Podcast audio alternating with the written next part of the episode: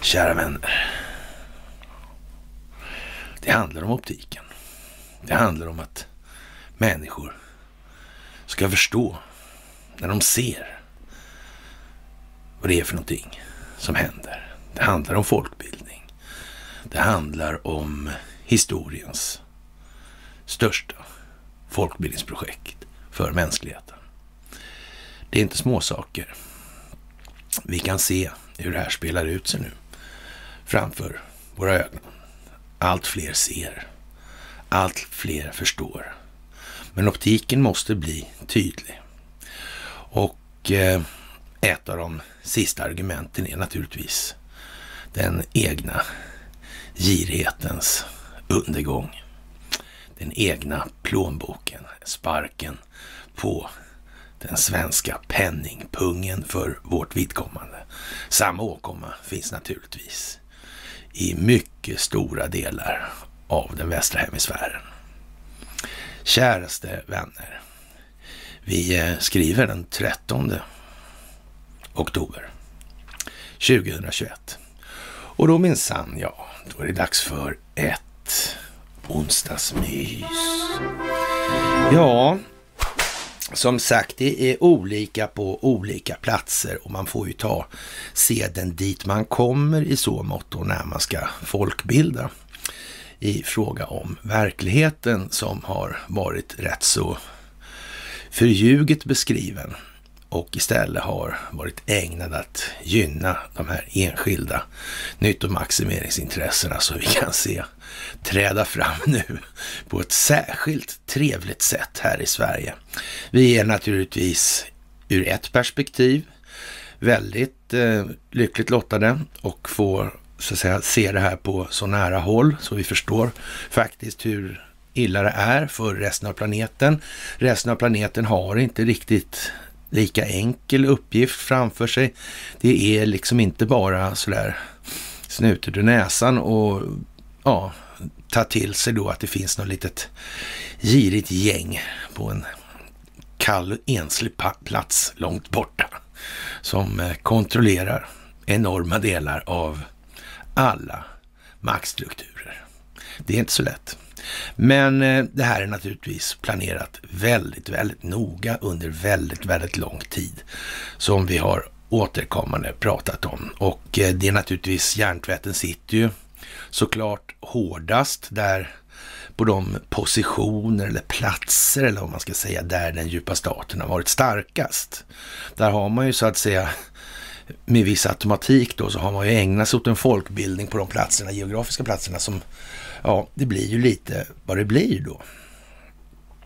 Och det är ju lite av en särart. Man kan till exempel undra då om det här med Australien till exempel då att när man bygger interneringsläger nu för de som är ovaccinerade. Och man kan ju tycka att det föreligger en viss övertydlighet i det, rent utav.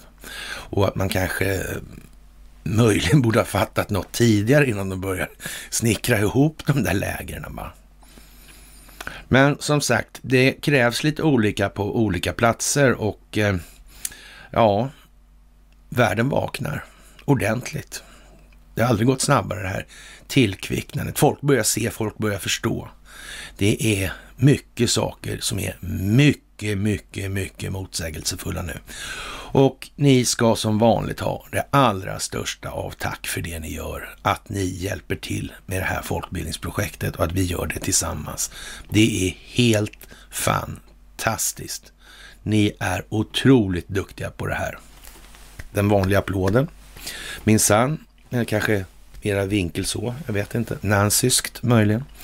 Ja, det handlar ju att, om att skapa bilder. Det handlar om pedagogiken i det här.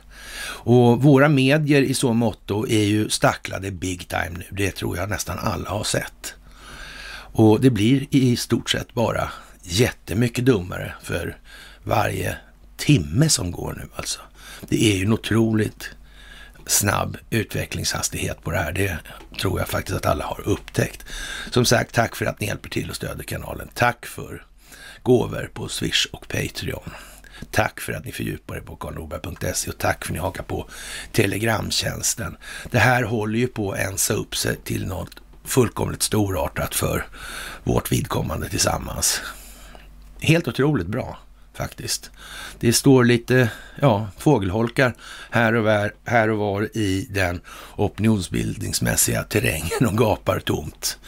Det är ju vad som återstår. Och eh, vi kan väl säga att det blir ju rätt så tydligt i Expressen då en Bonnier tidning då SS-chefen var gudfar åt svenska Saras pojke.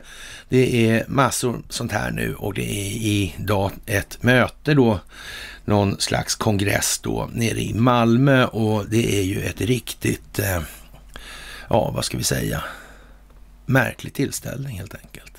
Mycket märklig tillställning. Men vi återkommer till det och eh, när man då från Expressens sida börjar då flagga för att SS-chefen var gudfar åt svenska Saras pojke, då blir man ju nästan lite förundrad alltså. Vad är det man vill åstadkomma här egentligen?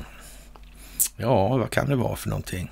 Och man kan väl säga att den svenska sam, eller samvaron eller samröret med den där typen av verksamheten är ju historiskt sett inte särskilt obetydlig och eh, det var ju till och med så att det fanns Nobelorganisationer som var utsatta för Nürnbergrättegångarna och det här. Det är ju liksom en, inte småsaker heller det här. Återigen det här, det finns på de här Profit Over Life.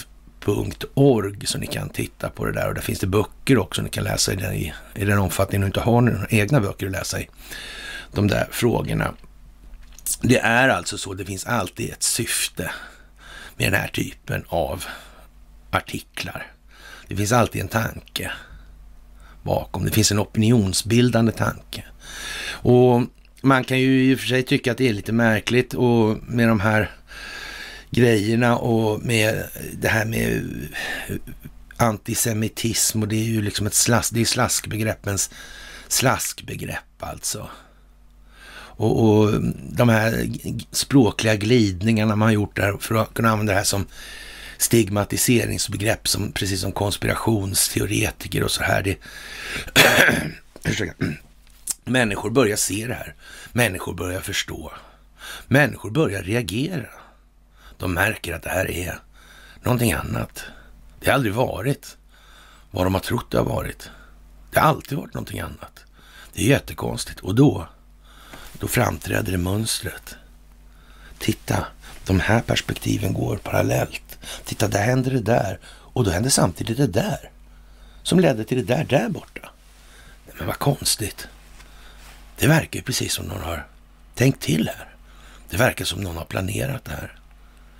Ja, så är det. Och som sagt, man visste redan från början och från starten på Bank of International Settlements vad det här skulle leda till. Det visste man redan då. Och helt säkert så visste man från den sida som var emot det här gänget att det skulle gå så också. Det visste man. Och det har man vetat hela tiden faktiskt. Så det är bara frågan om när de har så att säga kl ja, klumpat ihop sitt kluster och börjat då. Det är ju egentligen bara det det handlar om, om man nu är så lagd att man vill veta sådana saker. Här håller vi på med lite mer tydliggörande av det här nu och det är lite mera ja, handfast kan vi väl säga. Då den svenska befolkningen suger ju på tummen och ligger under bordet ihopkurade i fosterställning och drivmedelspriset tickar upp i takt med oljan och jag ska väl ärligt erkänna att jag inte riktigt hade tänkt mig att det här skulle liksom bli eh, ja, det det blev då i, i mediala sammanhang i det här. För vi var ju rätt långt före och tjatade om det här. Alltså det måste, men det behövde det tydligen och då fick det väl bli så i de här sammanhangen. Och det är en rad olika sammanhang nu vi kan se att de, ja, det ser nästan ut som de följer lite grann sådär, men det är nog lite mer komplicerat än så faktiskt. Men som sagt, de här kvantdatorerna, de kan ju räkna så att säga på preferenskartor också. Och det kan ju vara så att man kartlägger individer då till exempel för att ja, se om det där är någon intressant individ och sådana här saker. Och vi sköter ju den här kvantdatorn där sen då med jävla fermitet också, helt enkelt. Och som sagt, det handlar om optiken. Det handlar om att få människor att förstå, att se bilderna. Tänka, de sitter ju ihop liksom. Det är ju samma jävla lirare igen alltså. Otroligt konstigt. Hur kan det verkligen komma så? Varför har ingen sagt något? Har vi inte demokrati? Det kan vi inte ha i så fall. Då är vi ju grundlurade rakt igenom. Det kan ju vara så. Det kan ju vara så faktiskt. Ja. Jaha, vi får väl eh, så att säga hoppas att eh, det blir snällare med tiden. Det blir det ju inte, men eh, i alla fall mindre obegåvat kanske det kan bli. Klimatkrisen är vår tids största säkerhetspoli vårt, vårt tids största säkerhetspolitiska hot, säger Jytte Guteland och det får man ju säga är helt fantastiskt. Man skulle väl kunna säga att eh, det stämmer. Det är det. Det stämmer ju. Det är inte lögn att säga så. Fast det är inte på det sättet som Jytte tänker sig, eller ger uttryck för att tänka sig. Det är inte så att hon säger i rak text att eh, det här med covidiotin, det är nog en rätt så rejäl blåsning. Och, och eftersom det är samma apostlar då, eller apologeter som står och basunerar ut det här och Tedros han, oj, oj, oj, oj, oj, oj, nu är det klimatet här va. Ja, då kan man säga att då ligger i farans riktning för att det faktiskt är så att det här är nog någonting som har skapats med en väldigt, väldigt tveksam vetenskaplig grund alltså. Och detsamma gäller ju covid nu alltså, när det ska bli revision på det där. Och de statistiska anomalierna är blygt uttryckt eh, väl tilltagna. Det är de. Och det kommer inte bli något bra. Det blir samma modell på undersökning som när det gäller valet. Det är helt enkelt inget lyckat att komma med ljug då. Det kommer att bli dåligt. Och det är faktiskt eh, nödvändigt för att exponera, exponera det här. Det har varit nödvändigt att dra det här ända hit. Och tro mig, det kommer vara nödvändigt att dra det lite längre. Lite längre i alla fall. Sen får vi hoppas att folk kvicknar till. Men som sagt, det gäller ju att sätta de här insatserna där de får bäst verkningsgrad nu. Och eh, som sagt, klimat och klimat va. Det, det, det, är ju som sagt, om den här klimatneurosen är ju vad den är e och då får den väl ställas då kanske i, i förhållande till då vad, ja, till exempel att börja svälta eller ja, ha en totalt havererad ekonomi och så vidare och så vidare. Det kommer att få människor att reagera, men det kommer att bli så dåligt som det behöver bli. För visdom är bara helat lidande. Det är så. Och eh, man kan väl bara säga ja, jösses, när man ser Jytte Guteland, man behöver ju liksom inte ens, ja, det är ju som det är va. Faktiskt. Supportrar anmäls för hets mot folkgrupp i något fotbollssammanhang och det är ju lite udda det här med hets mot folkgrupp då. Då måste man väl kanske någonstans tänka sig att det här med språkbehandling och juridik, det borde ju faktiskt vara rätt så intimt förknippat och borde så att säga ha en viss homogenitet i det här då. då. En viss logisk substans och ja, Folk är ju något mycket märkligt som begrepp betraktat. Alltså, det är, ingen vet var det börjar och ingen vet var det slutar, det begreppet. Det börjar med en individ och slutar med en individ kan man väl anta på något vis. Men hur många individer behövs det för att utgöra ett folk då? Och, och vad är det här själva innehållsmässiga värdeladdningen i det? Vad, vad, är, vad är det här för någonting egentligen? Och det är otroligt att man stiftar alltså lagar för sådana här begrepp som är uppenbart godtyckliga till sin funktionsmässiga innebörd. Men hur kan det vara så hål i huvudet? Vem är det som har kommit på den här briljanta idén nu då? Eller kan det vara så? Kan det vara så jävla illa att det har skett med uppsåt? Ja, det får man tänka efter på. Men eh, det kommer att bli bra när folk har tänkt tillräckligt. Jaha, och så har vi då den här Nobelhistorien då och det är ju ett jävla, ja vad det är helt enkelt. Opinionsbildningspriser helt enkelt och eh, ja, de ska skapa legitimitet åt de här pristagarnas apostlagärningar helt enkelt när de trumpetar ut då det här systemets lov och väl till en ja, tindrande allmänhet som tycker gud vilka fantastiska människor de har fått träffa kungen och allting. Det är inte dåligt, va? Nej, precis. Och eh, ja, som sagt, arbetsmarknadsforskning får ekonomipriset i Nobels minne då, den svenska riksbankens pris där då. då. Och eh, ja, i ett genomrötet och korrupt system alltså, som är skuldmättat. Och eh, alltså i ett stort bedrägeri i förhållande till vad människor i allmänhet förstår att det här system, systemet innebär. För någonting då. Och det kan man ju tycka är lite eh, speciellt. Va? Det kan man nog säga. En detalj i de här sammanhangen, det är ju det, den metod man använder sig av nu i USA, där man här då, om vi ska kalla honom för då, underlivsporslinet i alla fall. Men eh, det här med att han får införa olika saker, det kan ju vara en sån sak som kommer ta hus i helvete alltså. För skuldmättnaden rår man ju inte på så där jävla enkelt alltså. Och då är man ju så att säga, ska man ta den på något sätt och folk ska hålla på ja, och ha tro för systemet, ja då blir det ju det här triljondollarmyntet då. Mm.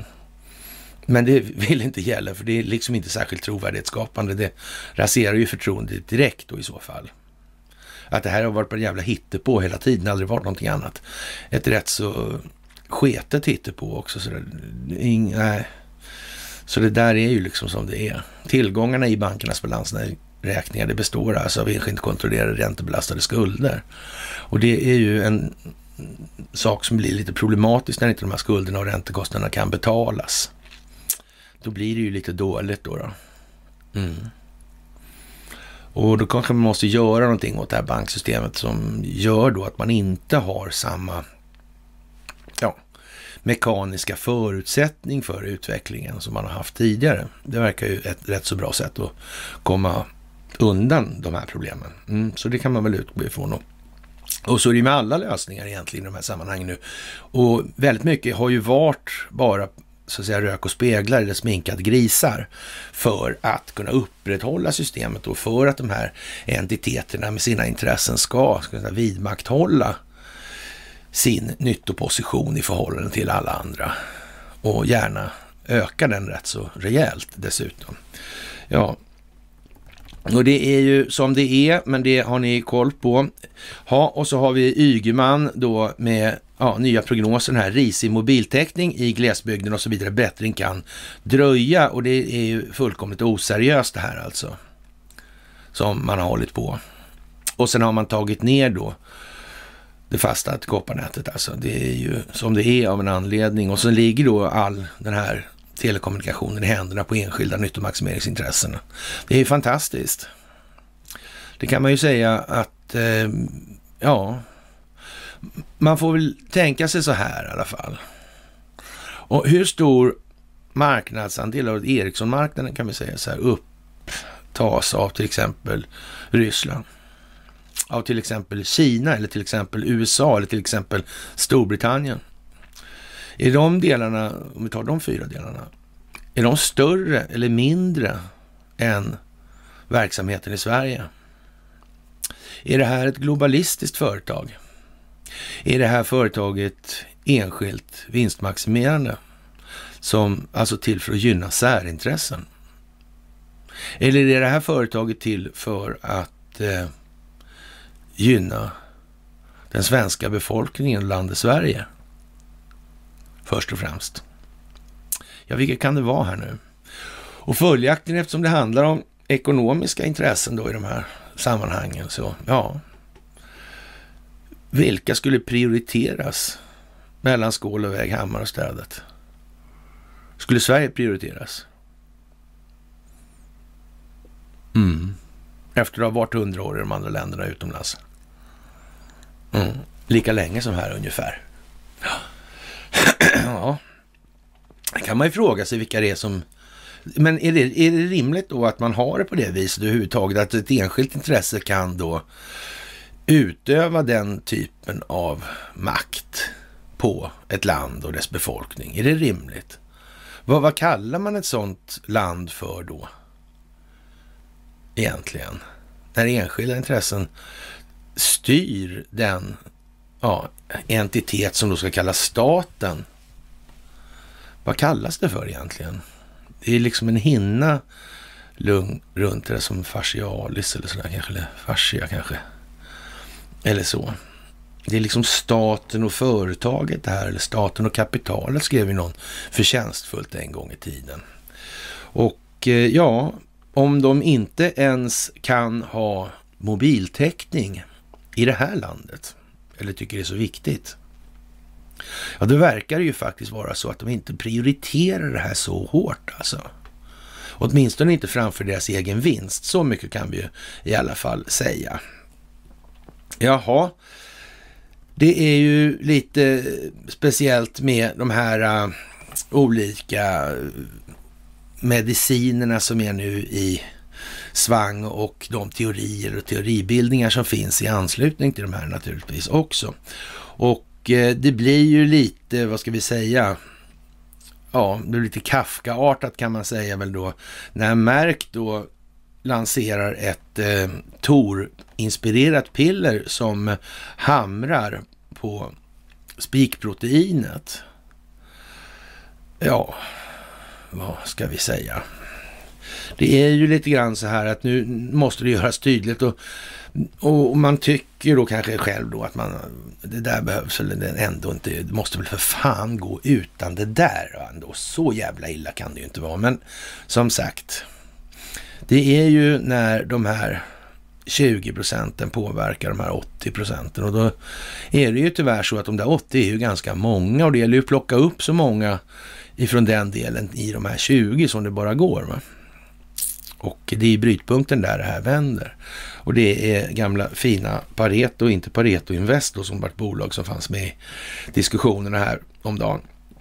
Jaha, läckt förslag EU vill stoppa oljeutvinning i Arktis och det kan man ju tycka är lite speciellt. Och frågan är ju hur mycket olja som behövs egentligen. För det, man säger så här fordonstransporter och så kan man tänka sig framgent kommer behöva det också. Ja, i, i ganska stor utsträckning. Men i övrigt när det gäller den här själva stora delen då, alltså tunga sjötransporter, alltså det här verkar dumt det här att de inte har reaktordrivet ändå. Alltså de här reaktorerna är ju nya och, och bra mycket mer effektiva och mycket, mycket högre verkningsgrad. Och ja, det är ju faktiskt så att det blir en väldigt stor skillnad då om man börjar så att säga anamma den teknologin.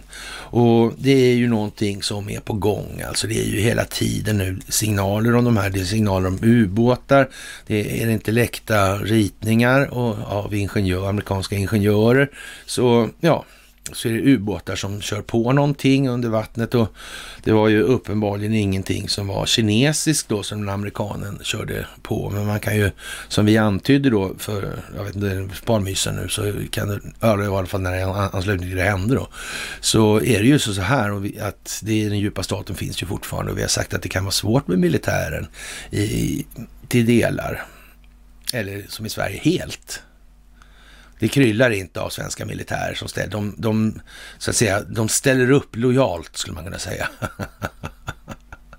Bakom den svenska värdegrunden. Ja men vad fint och det är Pride och metoo och de här grejerna. Ja, ja. ja, du är helt som full gritarded som man säger. Ja, det där med Energin, det får vi dras med nu. Det är en av de sakerna ja, som gäller nu alltså. Och ja, det gäller att få folk att förstå att när de, är det vatten, hög, högt vatten nedströms i älvarna så beror ju det på något. Det kommer någonstans uppströms ifrån. Det är bara så liksom. Ja, och det, den här optiken är ju ganska bra på så vis att den kan man ju faktiskt se och då undrar man, kan man åka bort, tror man inte på det, då kan man åka bort och titta på de här kraftverken då. Om man bor i Norrland till exempel. Ja, men då, då, får man väl klart för sig ungefär hur det fungerar. För nu gäller det att hålla den här illusionen vid liv då för den djupa statens del. Alltså det här med att leveranskedjorna spricker och energin är rena kaoset och det är, det är bättre att hålla på med finansiella instrument på energimarknaden så blir allting mycket bättre och det blir mer avpassat och ja, det är ju en riktig tramsig soppa som alla ser, det funkar ju inte ens. Vad, är, vad, är, vad håller du på och svamlar om? Så det, nu är det liksom, nu måste man från den djupa statens sida, nu har man ingen handlingsfrihet alls alltså. Man får laga efter läge. Och man är medveten om det här naturligtvis och man är också medveten om att det är någon som har planerat att det här ska ske. Det som den djupa staten har tänkt att göra från första början, det har någon annan upptäckt att de ska göra för länge sedan. Och faktiskt räknat ut på ett fiffigt sätt hur man ska motarbeta det här. För det här handlar om att den djupa staten måste få genomföra de här grejerna samtidigt som den djupa staten exponeras för vad den håller på med och vilka syften som ligger bakom deras agerande. Det är grejen i det här. Ja, men det är ju lite trevligt faktiskt det här kan man ju tycka. Och eh, många är ju väldigt duktiga faktiskt, det måste man säga nu. Det är ju så. Solutbrott kan ge sydligt norrsken och elstörningar. Ja, precis. Det är sådana grejer.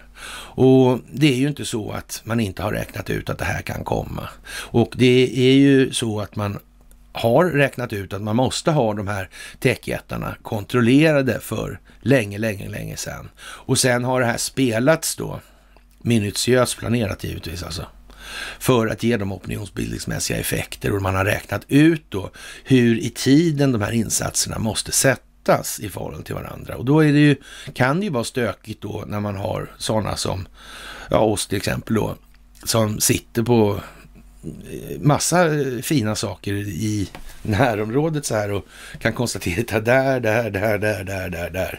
Ja, och så vidare. Då kan man ju tycka att de kanske, eh, vi då alltså, skulle vara lite mera följsamma mellan varven. Och, och, och det får man ju förstå att de tycker. Och vi har ibland lite svårt att vara följsamma, utan vi har en egensinnighet i den delen som gör att vi har en lust att göra själva också. Sådär. Jaha, och eh, vi har pratat lite grann om det här med regnbågarna nu och vi vet ju nu allihopa att de här regnbågsrevolutionerna, de, ja, det finns alltså kontrarevolutioner i det sammanhanget och man måste möta de här. Det är medel och motmedel och så vidare det här och det är ju ett spel som har pågått länge, länge, länge. Och eh, ja, jag vet inte, vi har, eh, ja, vi har ju ja, Sverige som exempel då på som jordens mest Clinton Soros-lojala land alltså. Ja, och frågan är ju alltså när Stackles drog, Stacklet drogs på Soros. Det kan man ju faktiskt undra. Och hur mycket det har dealats i de sammanhangen. Det är nog en hel del det skulle jag vilja påstå. Och så har vi ju vår historia då, eller som vi skriver då, så var det vikingadags igen då. Då visar man ju då att numera att, eh, ja, norska upptäcktsresande, de nådde Azorerna, alltså 700 år före portugiserna. Och då vet man ju att då står ju en hel del av den västerländska historiebeskrivningen på huvudet här redan i startgrindarna. Och det kan ju vara lite anmärkningsvärt och hur kan det komma sig?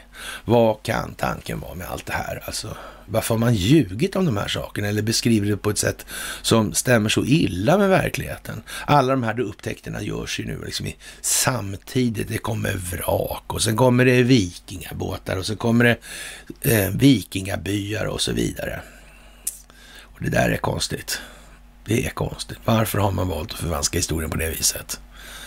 Ja, man kanske inte ville ha ett mönster som var sånt att man kunde se vad det har varit för krafter som har legat bakom utvecklingen egentligen. Det kan vara så faktiskt. Det kan faktiskt vara så. Det verkar svårt att... Ja, men ändå, vi får nog räkna med att det ska faktiskt till och med är så. Jaha, varning för giftig gas sedan lavan förstört cementfabrik, alltså på La Palma där. Och eh, ja, det är ju som det är, en cementfabrik då naturligtvis. Det har mycket giftig gas och vi kan väl säga att eftersom det är Omni så vet man att det handlar om till exempel cementfabriker. Det här, vad, vad är det med det här egentligen med de här cementfabrikerna? Varför vart det där med Heidelberg Cement egentligen? Och, eller Cementa då i det här. Mm. Och så var det gruvor inblandat i det där också. Mm. Och sen var det någon form av miljöbalk och en regeringsinsats som man snabbstiftade någon, något undantag där och gav något anstånd och så vidare. Och det är en del i opinionsbildningen alltså. Det är en del i optiken. Det handlar om att folk måste ta det här i tillräckliga delar för att kunna smälta det. Det går bara att äta en elefant på ett sätt. En tugga i taget. Det går inte annars. Jo då, Serre. Stockholm står under hårt exploateringstryck då i tidskriften Arkitektur. Och vad ska man säga? Det är väl så att eh, det är klart, av nöden tvunget, så stämmer ju det såklart. Det är ju så.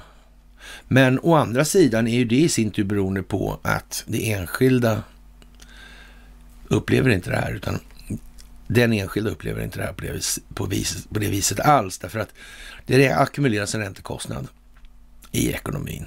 Den här räntekostnaden växer till slut och blir ohanterlig. Och man måste skapa mer pengar för att försörja mera skulder. Alltså försörja den här växande räntekostnaden hela tiden. Och det är ju som det är helt enkelt ur ett hållbar, hållbarhetsperspektiv för samhället på lång sikt. Det går helt enkelt inte. Så det är egentligen det här hårda exploateringstrycket, det är ju egentligen finansiell tillgångsprisinflation i raka termer uttryckt alltså. Och det kanske man ska tänka lite mer på än vad folk i allmänhet gör idag. Systemet gör att allt det här måste hända nu vid den här tiden. Det var planerat från den djupa statens sida redan för länge, för länge sedan alltså. Men precis som man har planerat kriget mot terrorismen, man har planerat de här invasionsföretagen och så vidare. Sen lång tid tillbaka alltså. Och det, ni har kanske sett de här filmerna då med de här generalerna som berättar då att de måste invadera de här sju länderna och så vidare. Och så vidare och så vidare. Och, och det är ju alltså en del i det här. Och det är för att man vet att det här systemet kommer att nypa ihop. Och då måste man ha en anledning till att gömma det här mekaniska haveriet bakom då. Så möjligtvis kan man starta om där och skapa ett annat system då, eller någon sån här fantasifull the great reset, lalala, liksom, som aldrig kommer att hända. Ja, för att bankernas balansräkningar består faktiskt bara av vad de består av. Så. Och en enorm del av den tillgångsmassa, om man nu ska kalla det här tillgångsmassa då, det är ju faktiskt bara fiktiva grejer. Det är ju ingenting. Det är tankeföreställningar bara. Och det kommer inte bli så bra i slutändan den här gången. Faktiskt. Jaha, nya Stålmannen då i alla fall, han är HBQT, LMNR, sådär. Och Eh, ja, vad ska man säga egentligen? Jag vet inte. Det är inte superkrafterna, superkrafterna som är prylen längre. Det är något annat. Och eh, det här är ju återigen, det är regnbågsfasoner. Helt otroligt att det här får fortgå. Det här måste folk genomskåda. Vad folk gör i, ja, inom fyra väggar i ett rum tillsammans liksom. Ja, vems angelägenhet är det? Så länge inte folk är tvingade och så vidare i det här. Ja, det är bara så. När nya Stålmannen kommer ut som bisexuell och det är ju lite kränkande naturligtvis att han är bisexuell eftersom det finns oändligt många kön. Och, och den här bisexualiteten, ja, hur fungerar då det här egentligen alltså? Det är ju någonting som är jätteskevt med det här, alltihop. Och det måste man ju tänka på nu lite grann, att det här det håller ju inte ens ihop för minsta lilla granskning. Precis som det här med Maricopa County är ju rena farsen nu. Och, och det går inte att neka längre till något sånt här. Vadå ingen bevisning? Finns det? Det är ju det enda som finns, höll jag på att säga. Det är ju jätte ja, intellektuellt dött alltså. Det här numera. Och till exempel det här när man kommer göra den här revisionen på eh, amerikanska ja, pandemin då och se hur många som har dött i verkligheten i förhållande till underliggande sjukdomar som orsak till det här och så vidare. Hur många har dött av ren covid liksom? Ja, det kommer ju bli ett marknadsgyckel utan dess like. Och de etablerade opinionsbildningsmedierna måste naturligtvis få chansen att visa att de kan hugga av sig både händer och fötter på en gång.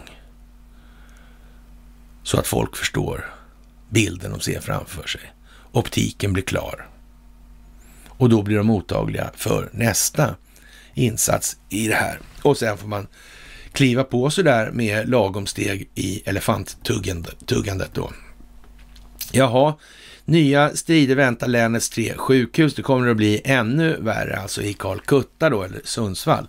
Så där måste man göra allting minst två gånger för att det här ska tränga igenom lite grann. Och, och, som sagt, vi har ju sagt lite elakt då att det kommer att kosta tusen spänn då.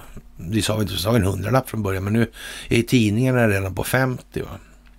för dieseln. Så Ja, vi får ju se hur illa det behöver bli, men det ska inte vara så att man betalar moms på energiskatten och så det är skatt på skatt på skatt och sådana här grejer. Och det, problemet med det här systemet är att vi vet ju faktiskt, ju nu, det, alltså det rent praktiska problemet är att vi förstår ju inte hur några av prisbildningsmekanismerna egentligen ser ut i de här sammanhangen, eftersom pengarna i sig, bara för sin existens, det som ska vara då värdemätare, eller så sagt utgöra ett transmissionsmedel då för de här värdeöverföringarna. Och eh, ja, vi vet ju inte. Om priset på pengar är hela pengens nominella värde, då är det ju som det är liksom. Och är det en jättestor del så är det en lite annan del och är det ingenting alls då är det en mm, tredje grej då. Och det där måste man tänka efter på, alltså, för det är liksom jättekonstigt hur saker kan kosta någonting som... Och då kan man säga så här, ur det perspektivet blir de här ja, prislapparna för att använda någon annans tankar. Ja, och tänk om man kommer på samma sak själv då. Mm, vem ser tanken då liksom? Ja, ni förstår själva att det där kommer bli någonting helt annat. Jaha, och danska no-go-zoner ska hålla brottslingarna borta från nattlivet säger man då och det är väl naturligtvis ingenting att bry sig om då. Och eh, ja, man får väl göra som i Australien till slut. Om det inte går, då får man börja bygga koncentrationsläger helt enkelt. Ja, så folk börjar tänka till. Och det här är ju sådana där no-go-zoner ska hålla brottslingarna borta från nattlivet och man vet ju inte om man ska skratta eller gråta åt det här längre. Det är ju helt barockt faktiskt. Jaha, och Eh, vem eh, dödade den afrikanska ikonen Thomas Sankara? Och det är massa rättegångar som går igång här. Och ja, vad ska vi säga? 34, efter, 34 år efter hans död då, så ja, det är, han var rätt så stridbar gentemot de här kolonialväldesintressena och eh, ja, han gillar inte Världsbanken och internationella valutafonden och han dödades där då. Vem kan det vara som har legat bakom det här egentligen? Och, och om de här länderna då som är utsatta för den här typen av verksamhet från den djupa statens sida. Hur har resultatet blivit av de här freds och demokratiutvecklingsinsatserna för folket? Har det blivit bra i Mali till exempel? Har de blivit mer ekonomiskt bemedlade? Eller har de inte det? Det är ju liksom jättelätt att se egentligen allt det här. Det är ju inte svårt alltså. Men man måste ju faktiskt våga stå upp för vad man faktiskt ser och upplever själv. Och man måste våga sätta ord på det och kommunicera det med sin omgivning. Det är ett ansvar man har som människa, faktiskt. Om man tänker sig att det ska finnas ett samhälle alltså, till grund för det sätt vi lever på. Jaha, låter ju lite högtravande det där kanske. Texas förbjuder alla vaccinkrav och eh, i Nya Zeeland får man inte arbeta ovaxad längre. Nu är ju Nya Zeeland en kronkoloni och sitter ju rätt så australiensiskt till, skulle man väl kunna säga. Och Texas är ju som vanligt ett, eh, ja, fri, frispråkigt gäng eller sådär alltså. Ja, välbeväpnade är de i alla fall och förstår varifrån den stora faran kommer och ja, vis av erfarenhet skulle man väl kunna säga kanske de är. Eller vis av erfarenhet. Jaha, Ygeman öppnar för att kompensera glesbygden och eh, det är väl kanske lite eh, speciellt det här alltså. När de håller på så här och hit och dit. Och så är det ju liksom ett sånt fundamentalt bedrägeri i botten på det här. Så det blir ju liksom löjligt. Och, och någonstans så, ja, de vill ju ha polariseringen. Det är ju det. Och de som har låtit det här spelas ut nu, som motverkar den djupa staten, de vet att människor i massa olika länder på jorden behöver den här optiken. De behöver se det här, de behöver förstå det här och det gäller alltså inte minst i det här landet Sverige. Inte på något vis minst. Absolut inte. Så optiken är vad den är, alltså det här med att kompensera glesbygden. Jaha, för vad då, då menar du? Det är ett missförhållande här eller det har uppstått en situation över ingen, vilket, ingen kunde råda över dess uppkomst liksom. Och, och nu kommer ni på att då måste det oturskompenseras eller vad fan är han säger då liksom.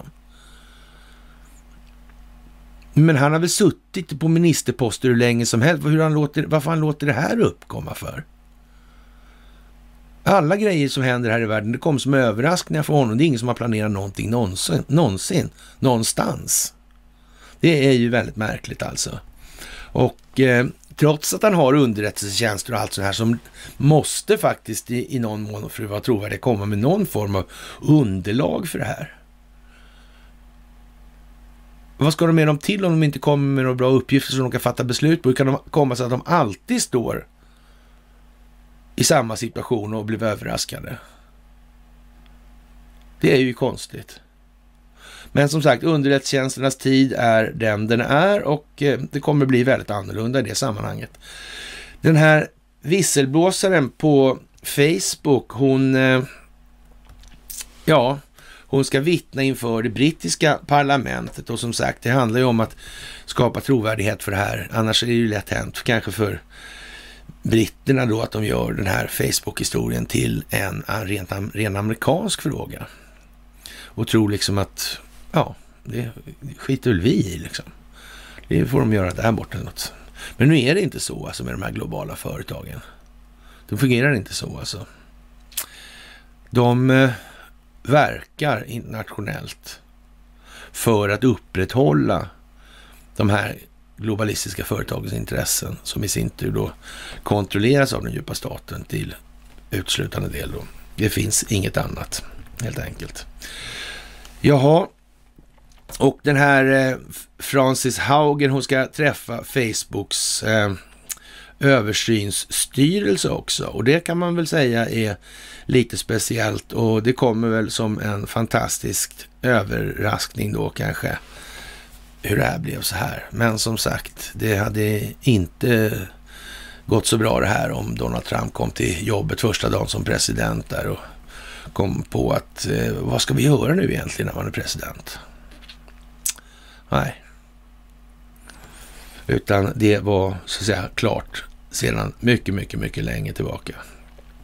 Jaha, och eh, bröder saknas i, saknade i gen. De blev svårt sjuka i covid-19. Och en gendefekt som förklarar svårt covid-19 har för första gången upptäckts i Sverige såklart då.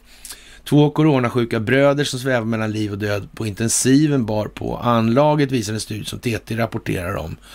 Och eh, ja, det är ju som det är helt enkelt. Och vi får ju se vad revisionen av den här covidiotin i USA för med sig för någonting.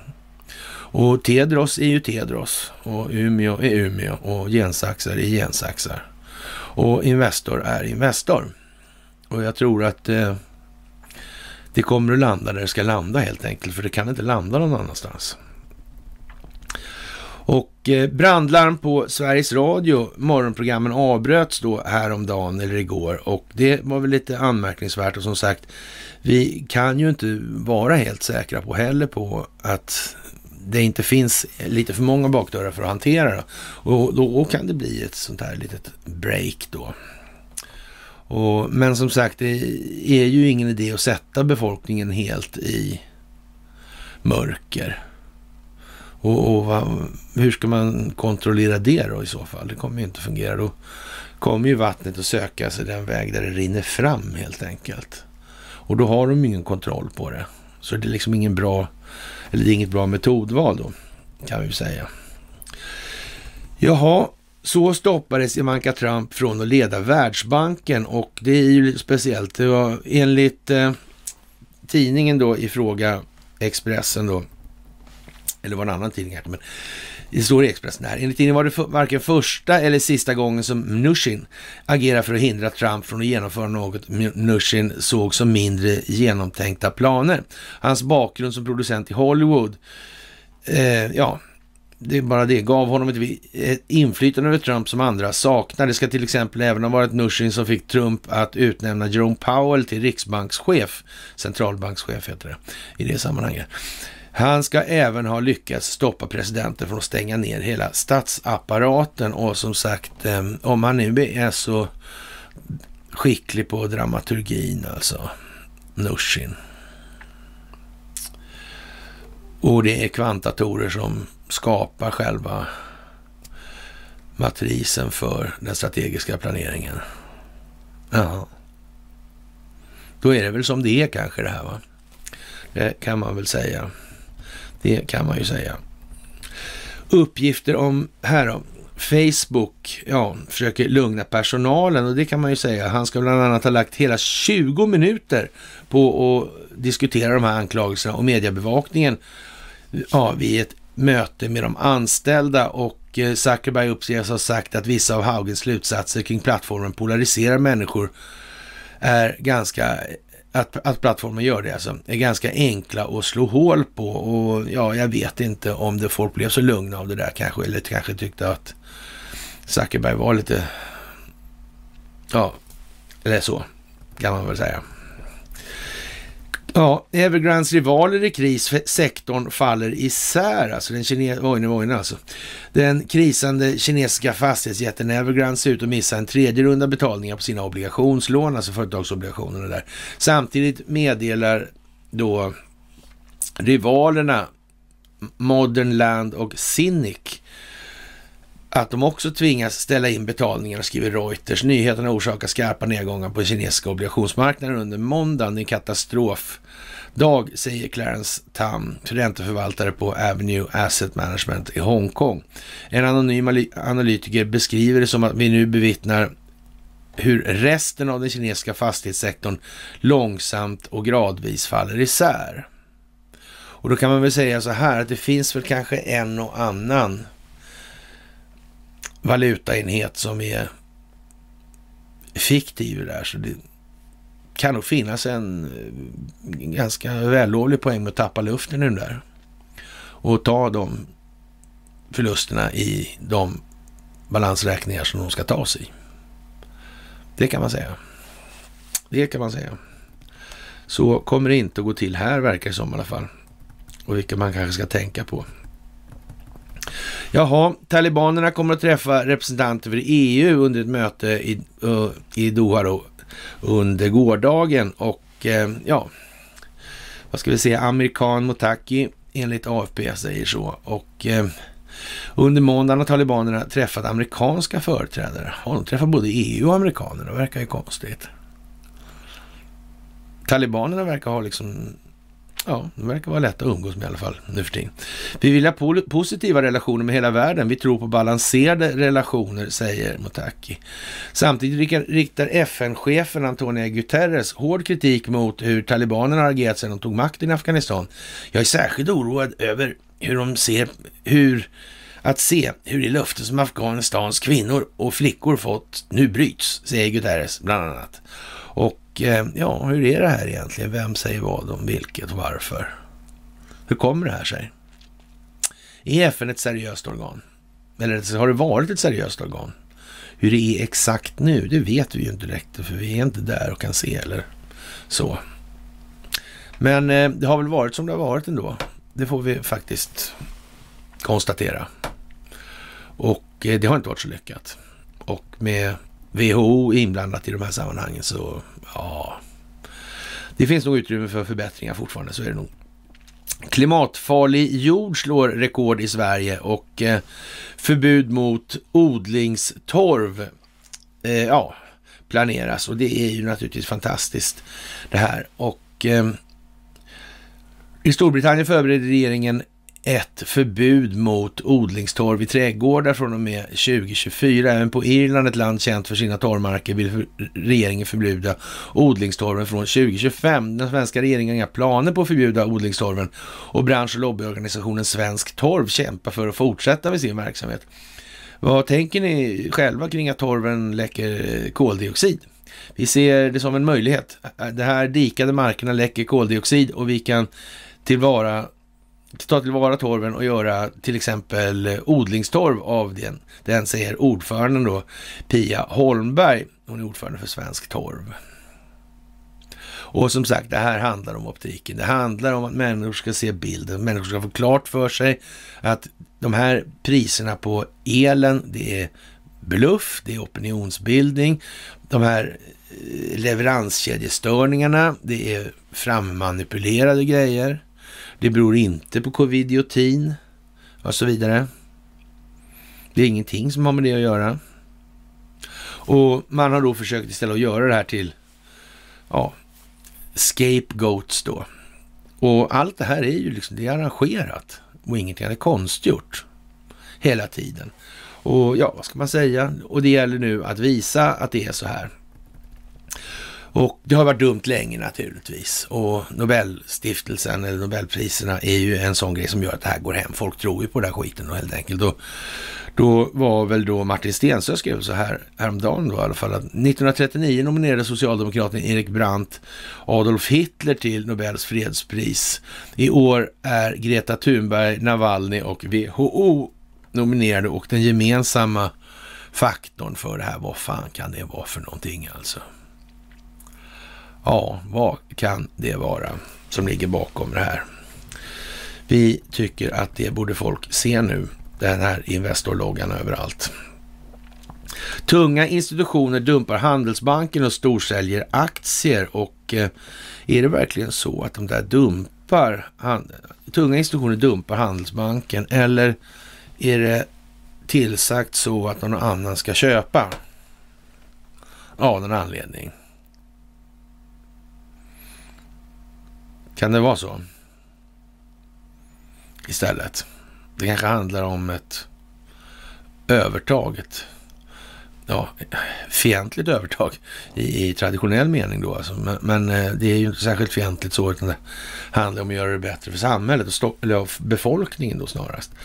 Men vi får väl se vem det var. Prövningstillstånd ja, så att säga, lämnas hur som helst då till Huawei i den här tvisten med Post och telestyrelsen och eh, det var ju praktiskt i tiden såklart.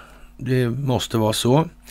Och eh, problemet är ett fåtal svenskar och samma gamla vanliga usual suspects. Och det gäller ju att måla upp det här tydligt och bra så folk ser det, förstår det, kommer ihåg det, kan ta det till sig, kan smälta det, kan bli beredda på nästa information utifrån det de just har lärt sig och så vidare. Och sen håller det på så där. En lite speciell grej i det här, det är ju det här med Ladonien alltså och eh, en skulpturpark i Kullabergs naturreservat i Skåne och Lars Vilks. Lars Vilks är uppenbarligen långt mycket mer välbe bevandrad i europeisk historia och kolonialväldena, eller kolonialväldenas roll för den europeiska historiens utveckling. Det kan man säga. Och ja, det har ju varit så mycket märkliga turer kring det här, det får man ju säga ändå. Faktiskt. Men eh, som sagt, det här med Ladonien alltså. Och då kan man tänka på att det här med San Marino, Ladonien är ju krig med två länder då. då. Och det, det är då Sverige och, och San Marino. Mm. Det finns en massa saker i det här som är... Och det där är liksom lite bra deckarjobb att hålla på med. Eh, eh, följ upp det där lite grann helt enkelt. Kika in på det här eh, San Marino vilken roll det har spelat i historien. Till exempel med vinkongressen 1815 och så vidare. Det är en massa sådana här saker. Och inte minst med, med avseende på dagens tilldragelse i Malmö så kan man ju faktiskt titta lite på Ladonien, eller San Marino i det fallet som ligger i Italien alltså. Mm. Och vilken roll så spelade San Marino vid freden i Westfalen där 1648 till exempel. De där grejerna är faktiskt bra att komma ihåg nu. Och man får plocka på så man får det här mönstret, stora mönstret. Och när man väl har gjort det, då kommer alla de här namnen som man kämpar så mycket med för att komma ihåg, kommer de bara finnas där helt plötsligt. Kommer man ihåg den här strukturen, mönstret, de här olika perspektiven, de här sekvenserna, hur själva flödesmodellen i utvecklingen ser ut alltså.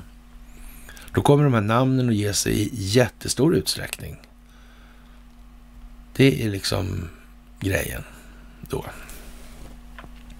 Man hänger upp småsaker på de större sakerna, inte tvärtom. Klimatbeståndet ska fördubblas till 15 miljarder, säger Bolund då. Och då vet jag inte riktigt om man ska skratta eller gråta åt honom längre. Och eh, klimatbeståndet ska alltså fördubblas till 15 miljarder kronor. Sveriges klimatbestånd ska minst fördubblas fram till 2025, meddelade regeringen på pressträff inför klimattoppmötet COP26 då i Glasgow. Sverige kommer att vara den utan jämförelse största givaren av klimatbestånd per person i världen, säger Per Bolund, Miljöpartiet, miljö och klimatminister. Och eh, ja, jag vet inte om det är något bra betyg i det globala IQ-testet eller folkbildningsprojektet.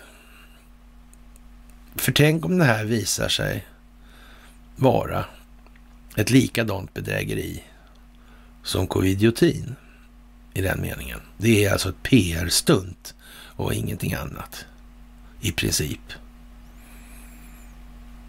Intills dess annat är bevisat. Opinionsbildningen är det ingen som har missat. Absolut inte. Och eh, sen kan man ju säga så här att eftersom det är nödvändigt att människor ser det här så är det ju också en fråga hur länge har de här jävla trallgökarna har haft stackler på sig då? Jag menar, han måste ju säga att Sverige kommer vara den utan jämförelse största givaren av klimatbistånd per person i världen. Är det, jag trodde det gick ut på att rädda planeten. Men istället är det viktiga, det Bolund vill ha sagt alltså, det är att vi är jätteduktigast. Jo, men vänta nu här, vi, vi är ju svariga för ingenting i form av det här påstådda klimatpåverkan. Vi är ju inte ens en marginal, marginell spelare i de sammanhangen. Så det spelar väl för fan ingen roll om vi bidrar till det. Om vi bidrar mycket eller lite eller whatever i de här sammanhangen, det, det har ju liksom inget... Ja, och hur mycket pengar kan vi ge då till? Va, va, hur mycket spelar det för roll för Kina, USA, Ryssland, Turkiet och så vidare de här? Hur, hur tänker de när, de när de säger sådana saker? Eller så är det på ett annat vis alltså. Det handlar om optiken. Och eh, det här är ju sånt där som man tänker, eh, vad ska man säga, ja, pengarna ska inte tas från det befintliga biståndet utan ska ses som ett tillskott, hävdar Bolund. Då, då. Och eh, det finansieras genom att vi med ett växande välstånd får mer pengar till biståndet som kanaliseras till klimat alltså till biståndet som kan kanaliseras till klimatbiståndet. Men vänta här nu alltså. Eh, vi har inte stagflation alltså i ekonomin. Vi har inte deflationsbaserad stagnation i realekonomin. Vi har ingen ackumulerad räntekostnad i ekonomin. Vi har ingen finansiell tillgångsprisinflation. Vi har inte historiskt låga räntor. Vi har inte historiskt höga bankvinster. Men ursäkta oss alltså, som inte begriper det här. Hur kan, mena, hur kan han mena det här egentligen? Eller tror han faktiskt på det där? Ja, en sak är helt säker i alla fall. Ett bra sätt att springa på en mina, det är att vara oförsiktig. Det vill säga, är Bolund dum i huvudet eller är han... Ja, man ska nog inte utgå ifrån att dum i huvudet. Va? Det blir ju tråkigare att upptäcka att han inte var i så fall. Så man kan nog eh, utgå ifrån att han faktiskt vet vad han gör och att han därigenom har en moral som är sämre än vad man någonsin kan tänka sig att det kan vara. Det är nog bättre så i alla fall. Jaha, och eh, ja, det, det, här är ju sånt där som man, man tänker att, eh, ja, och det är Sida inblandat och så vidare, eh, som inte har någon bokföring och håller på med kickbacks och det är muter och det är, och, och det här är, är det här, ska man ta det här på allvar verkligen? Nej, det ska man inte göra. Det ska man inte göra. Det här är ju rena nyset. Och har man inte fattat innan då att det här är en blåsning med klimatet? Ja, men vad är det här för någonting då som Bolund håller på med? Det är ju uppenbarligen helt dumt liksom. För det finns inget tillväxtkrav i ekonomin alltså. Nej, det gör det inte. Och det, det tillväxtkravet, alltså säga, emanerar inte alls ur det här med att det är enskilt kontrollerade räntebelastade skulder som utgör betalningsmedlet. Och att de faktiskt kostar ränta för att bara existera som betalningsmedel. En ränta som aldrig är skapat vid låneögonblicket. Ja, eller en räntekostnad då alltså. Mm. Ja, ja, men det här, ni förstår själva, det här är ju rätt så långt kommet då, eller vid vägs ände ska jag inte säga, men det är en bit kommet i alla fall. Och eh, naturligtvis, regeringen vill att man förlänger den tillfälliga covid-19-lagen och lagen om tillfälliga smittskyddsåtgärder som Sverige har. I det nya förslaget ska det gälla fram till 31 maj 2022 enligt regeringen i syfte att säkerställa att man har fortsatt god beredskap. Och som sagt, det gäller att göra optiken klar alltså. Det är ju liksom ingen som tror på det där. Jag menar, om man nu i USA, och vi kan läsa det här i Sverige, ska börja med att revidera då och se hur, fan, hur många är som har dött då liksom i covid som, och inte har haft massa underliggande grejer som lika bra kunde ha slagit ut vid samma tillfälle om man säger. Och, och, ja, ja, då är det ju som det är. Och de här som befinner sig i de här riskgrupperna har vaccinerat sig då, liksom, ja, alltså man ska säga mortaliteten i det segmentet kommer ju garanterat att överträffa den så att säga, ja, normalen ändå, då, alltså det normala värdet. Och ja, det är ju lite som det är det där med statistik tydligen i befolkningsmässiga sammanhang. Jaha, solutbrott kan ge sydligt norrsken och elstörningar som sagt sa vi och eh, ja, vad ska vi säga? Ghislaine Maxwell har väl eh, någonting att säga kanske också i dagarna. Så vi vet inte riktigt. Det är ju massa saker som händer nu och de här grejerna som händer i Maricopa County där, de är ju inte sådär exakt små, men de kommer vi tillbaka till här. Jaha, flera matvaror förväntas bli dyrare i Sverige efter skenande dieselpriser och jag vet inte. Ingenting har någonting att göra med att det valutafinansiella systemet är skuldmättat eftersom vinstmaximerande enskilda banker skapar allmänna betalningsmedel, pengar som räntebelastade krediter. Mer hjärndött än att inte veta vad pengar är för något samt hur de skapas är svårt att tro något vara. Eh, ja, svårt att tro något vara med tanke på att ekonomi styr allt och pengarna kontrollerar ekonomin. Det var faktiskt Conny som skrev det där. Och eh, ja, vad ska vi säga? Det, de här priserna då det är inte inflation. Det blir, det, I det här läget när det råder då stagflation, ja då är det då eh, finansiell tillgångsprisinflation. Men det är ju prishöjningarna i, i så mått är ju inte betingade av att det kommer in mer pengar i den köpkraftiga delen så alltså, av ekonomin. Så, vilket i sig då, eller i produktionsdelen också, där att det är mer pengar som ska trängas om att beskriva värdet på samma varor. Alltså att prishöjningen blir en konsekvens av inflationen. Så det är ju inte så. Det fattar alla egentligen om de tänker efter. Det här är ju någonting annat som är konstruerat. Och samma sak med det här leveranskedjan, det är samma sak med det här med energipriserna på elen, det är samma sak med det här med bränslepriserna och så vidare. Och ja, vi har tjatat om det här till fan nu alltså snart. Men det är bara att stå på nu, vi har ingenting att be för. Och Eh, WHO kanske kommer att godkänna då, eller kan godkänna Rysslands Sputnik covid-19 vaccin i slutet på året här då. Och eh, ja, vad ska vi säga? De var ju kritiserade då för att ha stulit då idén med de här vaccinerna då. Någon form av immaterialrättsligt opinionsbildningsmässigt anspråk och, eh, och som man kan säga så här då att det har ändå varit ett tal om ett samarbete med AstraZeneca och Sputnik och ja, då kan man ju tänka på varför skulle Börje helt plötsligt bli vd för Astra och eh, ja, och Tedros kommer från Umeå som sagt. Man får väl lägga ihop de här olika perspektiven och se om man kan få någon form av mönster på det där. Är det något man känner igen kanske? Är det någonting man förstår mer om man tittar på det på det sättet?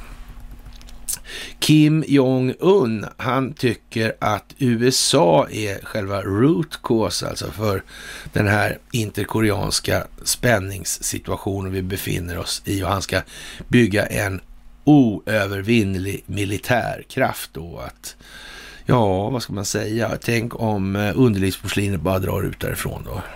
Och sen fortsätter de här spänningarna ändå. Då skulle vi kunna så att säga, indikera kanske att det är någon annan som... Det skulle nästan kunna ses som en liten exponeringshistoria.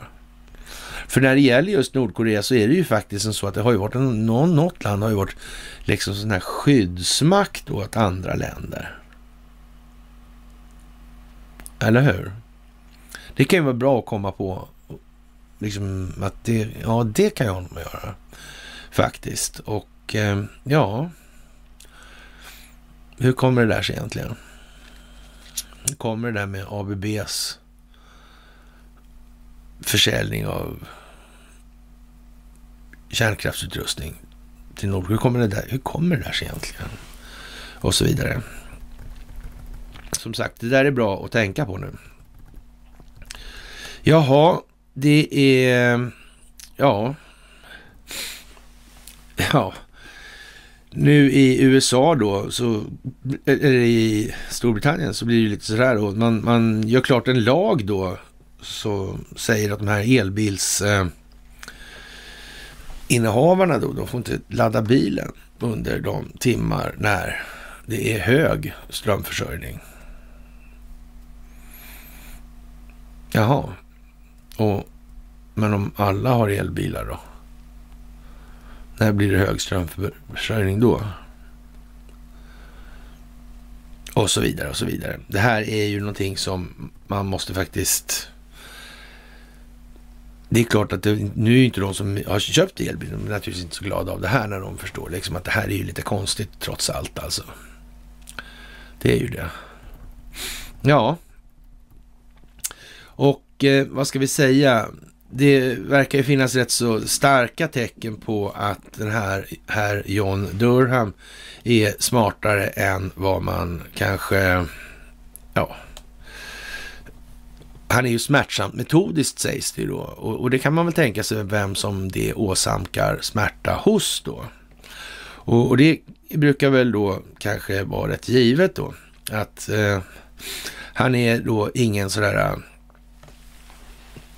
skojfrisk typ i det sammanhanget, utan han är rätt så fast helt enkelt. Och eh, det är inte bara den här Sassman då som är i farten här nu, utan det är det här fönstret vi pratar om. Att det här leder, leder an till annat. Och då kan man ju säga så här att då finns ju den här Jake Sullivan va? och eh, ja, jag vet inte att han är då nationellt säkerhetsrådgivare då till eh, Joe Biden. Det kanske inte är sådär skitbra faktiskt. Och eh, ja, det är ju inte vanligt alltså. Det, det, vad ska man säga så här. Eh, han hävdar ju då att han är helt ovetande om allting. Det här det kommer ju inte gå något bra naturligtvis. Det, det är helt... Ja, nu staplas det upp alltså. De kan inte ha liksom... Om nu underlivsporslinet blir inblandad i Hunter Bidens penningtvättaffärer då och har en nationell säkerhetsrådgivare som sitter och ljuger som en häst travar i olika sammanhang. Ja, då, då räcker det inte med Kamala om vi säger som så. Nej. Och Nancy Pelosis man är i blåsväder för att och så vidare och så vidare och så vidare. Det vet ju liksom ingen hejd nu och det här sker naturligtvis helt av en slump samtidigt och inte alls koordinerat. Inte det minsta faktiskt. Och det skulle ju vara fräckt om de hade en dator också som hade suttit och räknat, eller, eller som hade stått och räknat det här allting då. Och en massa människor som håller på med det där. Mm. Och så, då, men då skulle de i alla fall bara skita i sådana länder som Sverige. Det skulle inte, de skulle inte bry sig om det här överhuvudtaget. De skulle inte alls pinpointa de som faktiskt säger vad det här handlar om och, och kanske har gjort det under lång tid. Det skulle de aldrig märka. Och det är faktiskt jävligt många i det här landet som gnäller på Investor. Det är det ju. För de finns ju. För, och, och, ja, och det är ju märkligt för de, Investor finns ju inte med någonting i de här sammanhangen, i något som helst sammanhang. Ja, och så vidare och så vidare då i spydiga och sarkastiska termer. Och eh, ja, det handlar om Clinton, det handlar om Alfa-Bank, det handlar om det här alltihopa här som har vecklats ut så här. Och det är ju bra att känna till det här. Det måste man ju säga. Och advokatbyrån Perkins Coyer och, och eh, många kommer ju tycka att det här är jättejobbigt och jag är inte riktigt säker på hur man ska hantera det här i Sverige. Men metoden kommer ju, som vi alla har sett då, att det kommer att handla om att man ska ägna sig åt en viss närstudie av kakelplattor då.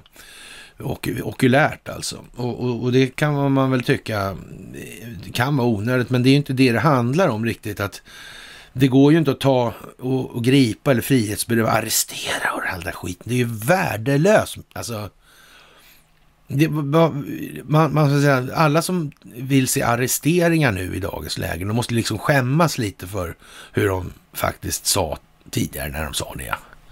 Det, det, det, där är ju inte så bra. I, som det här bygger ju på folkbildning. Det gäller ju att folk ska förstå vad den djupa staten är för någonting, vad den har gjort för någonting, hur det här har påverkat vår levnadssituation på den här planeten i en rad olika sammanhang och ur en rad olika perspektiv. Det handlar det ju om.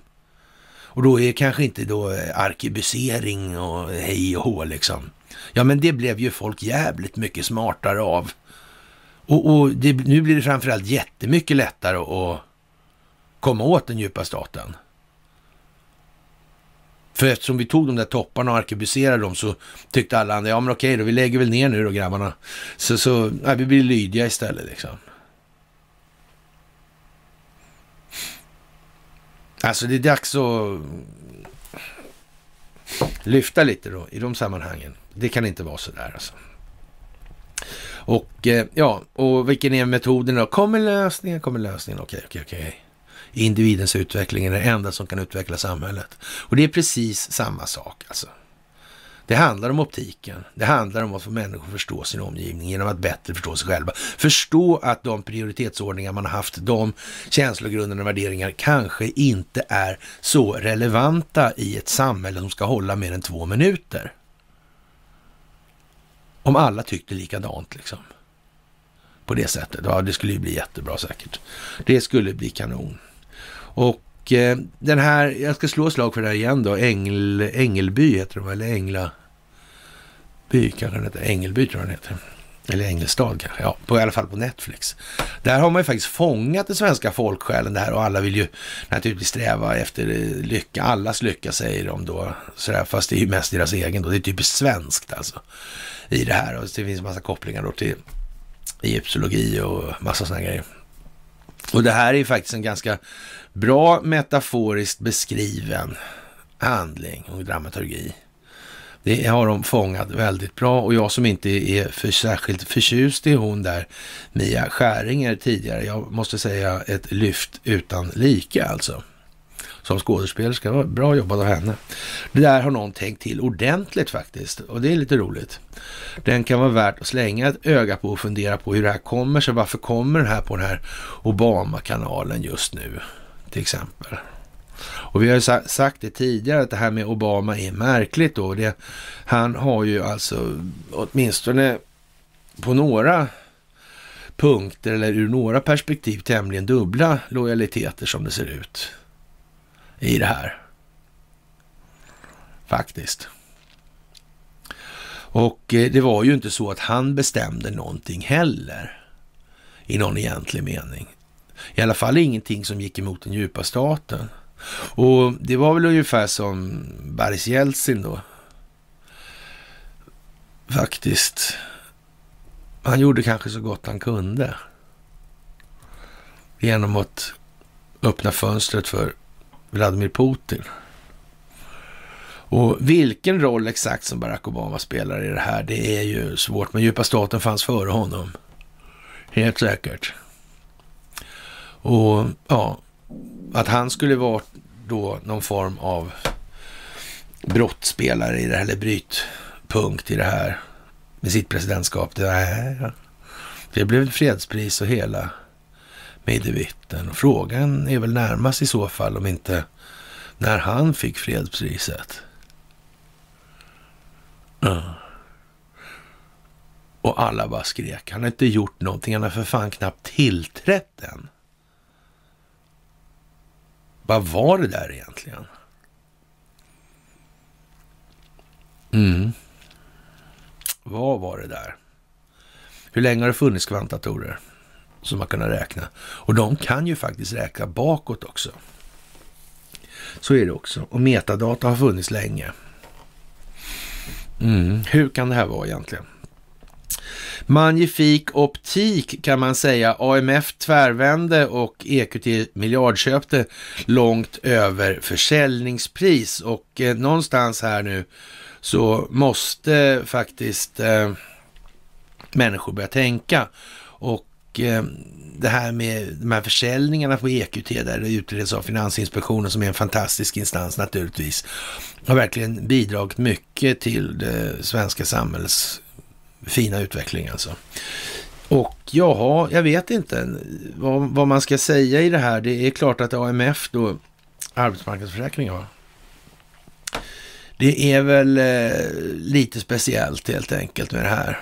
Och eh, vad ska vi, varför gör man så här då? Och gör det så här uppenbart dumt? Det är ju lekstuga. Och vad, vad skapar det liksom för effekter. Men samtidigt är det så här också, men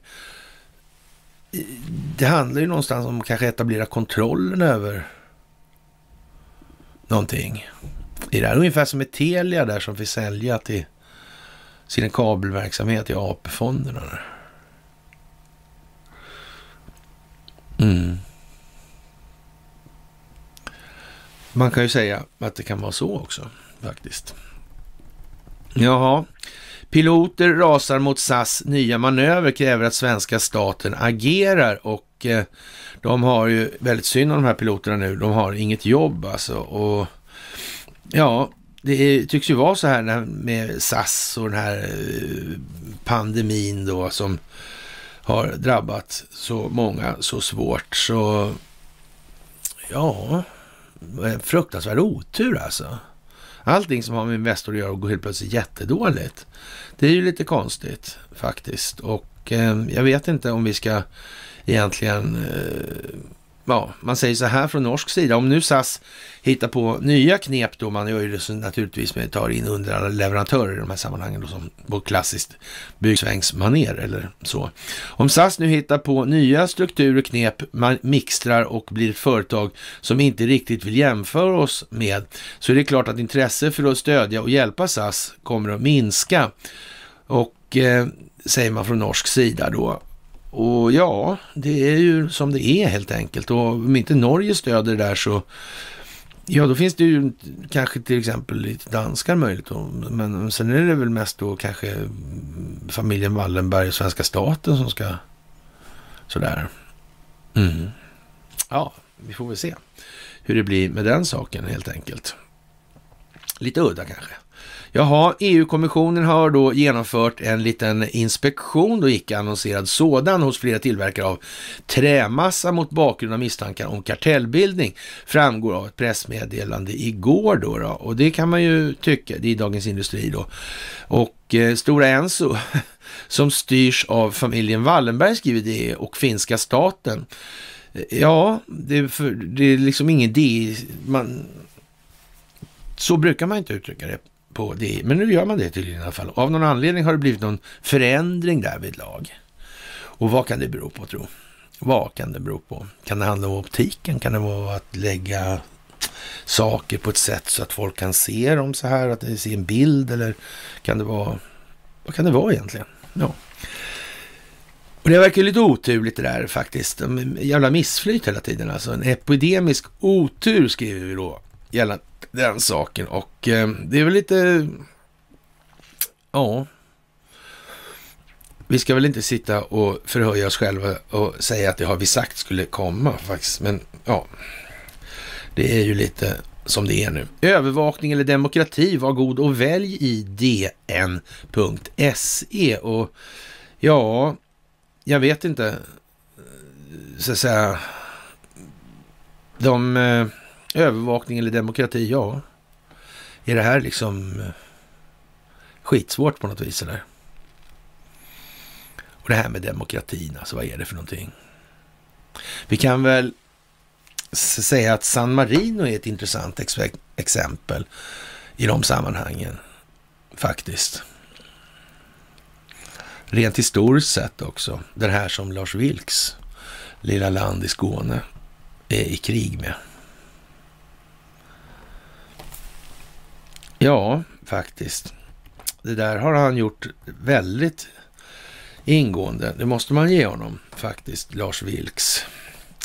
Jaha, vi har en pågående studie i Umeå när det gäller svåra depressioner, säger en man här till SVT. Och det handlar om hjärnimplantat som räddar patienter i USA från depression. Och ja, men det är för allas bästa, alltså det är för samhällets bästa och det är för individens bästa också naturligtvis. Det här. Mm. Men kanske bättre att ha, inte ha några känslor, då blir man ju aldrig ledsen. Faktiskt. Men om man ska kunna bli glad, då måste man ju ha lite sorg också, möjligt. Annars blir det ju ingenting att relatera till i de sammanhangen. Jaha, och sen så tycker man då att den här gamla handboken i då biologisk krigföring som fanns förr i tiden, den är helt off nu, så det är ingen som läser den. Och därför tycker man så här att uppmaning, skicka in din fästing på analys. Alltså den som hittar en fästing på sig själv eller ett husdjur eller annat djur då kan, ska skicka in dem där och, och, och ja, vad ska vi säga?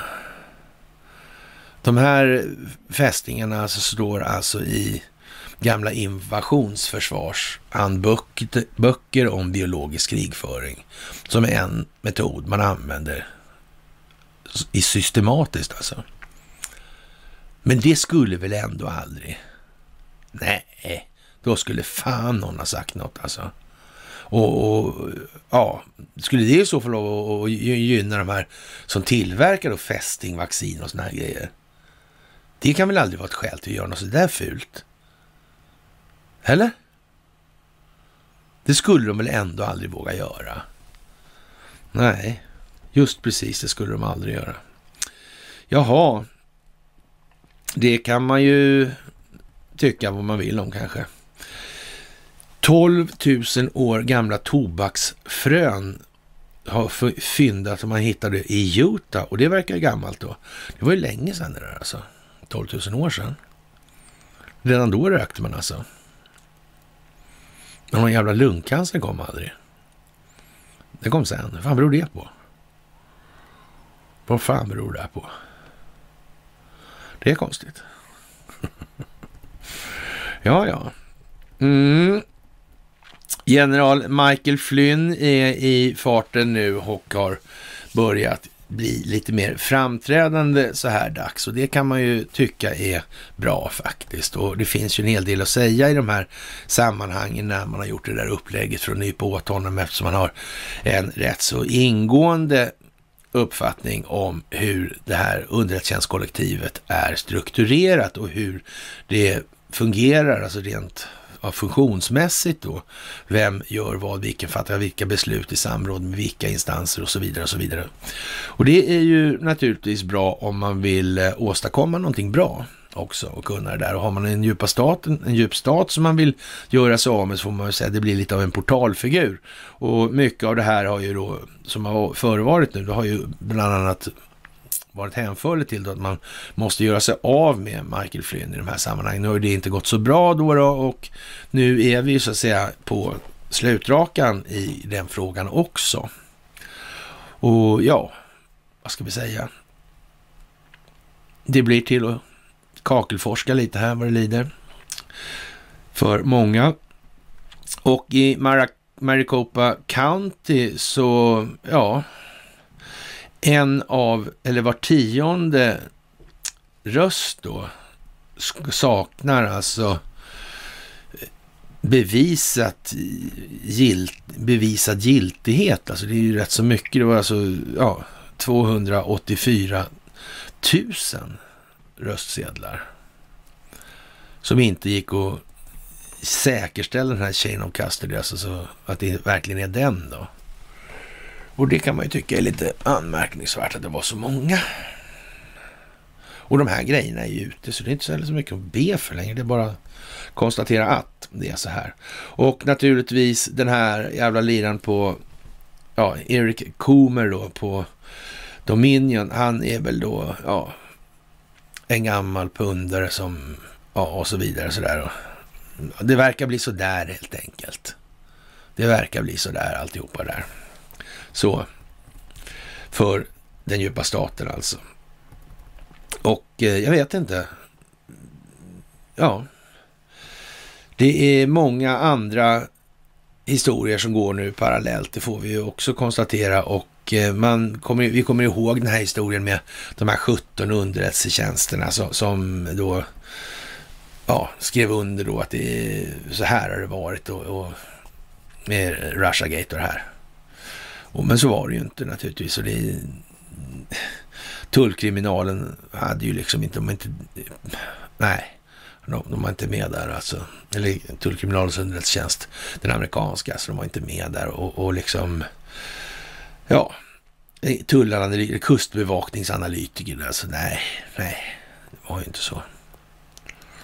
Det var ju inte, det var ju tre stycken bara. Mm. Och det har faktiskt erkänts i förhör och, och då undrar man ju då liksom, eh, ja, hur, hur, kommer de ens på idén att göra det här? De, de, de, de bara chansar ju. Det kommer ju komma fram i alla fall. Eh, så länge folk upplever att det här gick inte rätt till så kommer de ge sig på de här grejerna hela tiden. Och det är ju så, och det har ju varit meningen. Det är därför nu alltså. Så man ska väl säga så här att den här djupa staten-sidan förefaller ha en rätt så hög grad av infiltration i sig själv då. För att det här inte skulle spricka. Därför då, då kommer man inte åt de här. Du måste ta de här med fingrarna i kakburken. Det måste spelas på det här viset. Valet måste förloras. Eller förloras på det här viset. Och den här efterkommande tio månaderna det har varit planerat in i minsta jävla detalj. Jönssonligan liksom. Det är bara så. Det går inte annars. Finns ingen möjlighet. Och eh, ja, man tycker då från eh, Arizona Counties då Attorney General, han tycker att du får nu för fan komma in med informationen här och då kan man väl säga så här och ja, det kan man ju tycka. Men det finns folk i strukturen fortfarande som bromsar. Och man kan säga så här att det bromsas för att det måste bromsas, för att optiken måste vara ännu mer klar. Det är fortfarande ett för litet antal människor som förstår tillräckligt mycket av vad det här är för någonting. Och det är det enda som vi har som skydd mot att den här situationen återuppstår igen. Det är det enda som hindrar oss från att till att givna förutsättningar göra samma beteende och förvänta oss annat utfall. Vi måste förändras som individer. Det är bara så här nu. Det finns inget annat. Jaha, och på tal om karteller då, då så är de här kartellutredarna kvar på Stora Ensos huvudkontor i princip hela dagen igår och det kan man väl eh, kanske tycka är lite anmärkningsvärt. Och möjligen är den här pappersmassakartellen som var tidigare då en del av det här och möjligen är det en så stor del så att den svenska pappersmassaindustrin har gjort en del omstruktureringar för att bryta de här mönstren, helt enkelt. Det ska man inte underskatta möjligheten till, faktiskt. Jaha, det drar ihop sig med optiken kan man säga då i alla fall. Och sen kommer vi tillbaka till fästingarna höll jag på att säga, men det sa jag inte. Så jag säger så här istället. Malariaforskare är kritisk till WHOs hantering av ja, malariavaccin och det är ju lite annorlunda faktiskt. Och vad väntar nu här? Vad är det här för någonting nu då? Är, är det malarian också? Eller, jag vet inte. När det gäller de där fästingarna så behöver man inte liksom, det, det, står ju faktiskt i de här handböckerna att det är sånt man gör liksom så.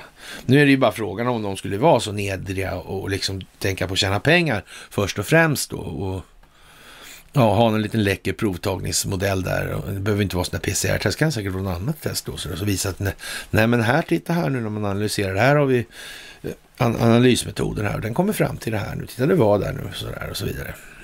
Mm. För vi vet ju inte egentligen hur de kemiska processerna egentligen går till och analysdelarna heller alltså.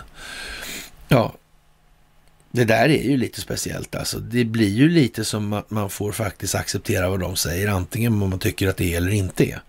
Det är bara så. Och det är ju lite udda faktiskt. Man... Eh, men att malaria nu, var inte det, liksom, var inte det färdigt och, och så vidare? Så här. Hur, om man nu ska börja ifrågasätta malaria, för vilket är det man inte ska ifrågasätta då? Det har ju varit en sån jävla succé i de här sammanhangen. Jag menar, eh, det verkar ju snarare så, så det mesta verkar vara på samma bog då i det här. Och, och, och är det på den bogen då måste man ju närmast eh, väcka frågan då att, ja men vänta här nu alltså. Det är väl inte så att de sitter och konstruerar sjukdomar rent utav, som värsta glasmästarungarna alltså? Jo, men vänta, gain of function. Man... Äh, men så kan det inte vara. Det kan ju inte vara så helt enkelt. Nej, det kan det inte vara. Det kan inte vara så, för då hade någon sagt något speciellt i det här landet. Jaha, det är väl ändå inte på så vis att, eh, vänta, Riksrevisionen brister i arbetet mot barnsexbrott. Polis och åklagare brister i sitt arbete för att motverka, motverka och hantera brottslighet i de här sammanhangen. De har ingen kompetens, inga resurser och ingenting. Oops. Men det är väl ändå inte på så vis att det ska vara på så vis. Nej, men så kan man väl inte ha gjort. Då kan de ju ha ljugit om vad som helst i så fall, för det är så ruttet. Det är ju precis som det vore någon sån där, eh, som de säger, eh, någon slags Stockholmsbyråkrati liksom. En institutionaliserad korruption på något sätt som, eh, jag vet inte riktigt. Kan det vara så? Ja, jag vet inte. Det är jättekonstigt helt enkelt. Ja, Jaha, spionfallet som skakar USA. Ja, vad ska man säga? Atomubåtshemligheter i macka med jordnötssmör. Och, och det där är ju liksom lite speciellt faktiskt. Och det här med industrispionaget och, och, speciellt när det gäller då militära hemligheter, det är ju fantastiskt. För det har ju alltid en eh, inte obetydlig tendens att bli på det här viset att eh, medel föder motmedel. Va? Och kontrollera båda sidorna, då har man ju liksom dubbla marknaden på en gång. Det är liksom, eh, på tal om glasmästarens barn så måste man ju ha en försäljningsavdelning och ja, vadå? Mm, eh, ni kan köpa det här vapnet, det här funkar bra mot det här vapnet från dem. Ja, och sådär. Till exempel. Det gäller kanske att ha lite olika bolag så det inte ser för jävla dumt ut. Alltså. Men ja, principen är ju sådär. Och, och ja, och man kan väl säga så här om man upptäcker de här grejerna då. Antingen spelar man ju med den djupa staten också, när man får då erbjuder dem att köpa sådana här hemliga grejer, då måste man ju gå till vederbörande land då, om man nu tror det är ett seriöst och schysst land. Men det har det ju aldrig varit, därför har det kunnat fortleva. Så. Jag menar, det, det, vill man ha fred mellan USA och Ryssland till exempel, det var så att en amerikan kom och ville sälja atomubåtsritningar eller ja, beskrivningar av reaktorn, reaktorerna och så vidare. Så här. Ja, men då hade man ju då, om det här hade varit en riktigt syftad verklighet då nu, eller värld, då hade man väl då bara från eh, rysk sida meddelat amerikanerna, det är någon här som försöker sälja reaktorritningar till era kärnkraftdrivna ubåtar, alltså atomubåtarna. Mm. Men så gör man inte. Och så har man aldrig gjort. Varför har man inte gjort det? Varför inte gå till varandra, till den man har, upplever att man har problemet med? Hur kommer det här sig att när situationen ser ut som det gör. Det är uppenbarligen så, så har man ju inte haft någon uppriktig strävan att ha någon bra relation. Man har haft en annan sorts strävan som har grundat på att det ska gynna enskilda nyttomaximeringsintressen till varje pris på allt fler människors bekostnad för att några få människor ska bli allt rikare och så vidare och få mer makt och inflytande. Och det här måste man ju tänka igenom snart alltså. Och eh, Jytte Guteland tycker som sagt att det är klimatet som är det största problemet här i världen och eh, EU åtlovar stödmiljarder till afghanerna då och ska hindra en kris alltså. Och det här är ju lite udda skulle man väl kunna säga artigt. Att eh, nu börjar man säga liksom saker som när den ena har inte knappt tystnat förrän nästa kommer och det bygger liksom på helt fel varianter och, och det, pengarna då ska förhindra en stor humanitär och socioekonomisk katastrof då. Och eh, jag vet inte, och när Ursula von Leyen hon säger då alltså det afghanska folket ska inte behöva betala priset för talibanernas agerande. Men det var ju miljö, eller det var ju klimatet sa ju Jytte. Jaha. Är det olika det här året på något vis? Det är ju konstigt. Kanske inte alls. Nej. Men vadå, det är ju sånt som händer liksom bara sådär. Och ja, vad ska vi säga?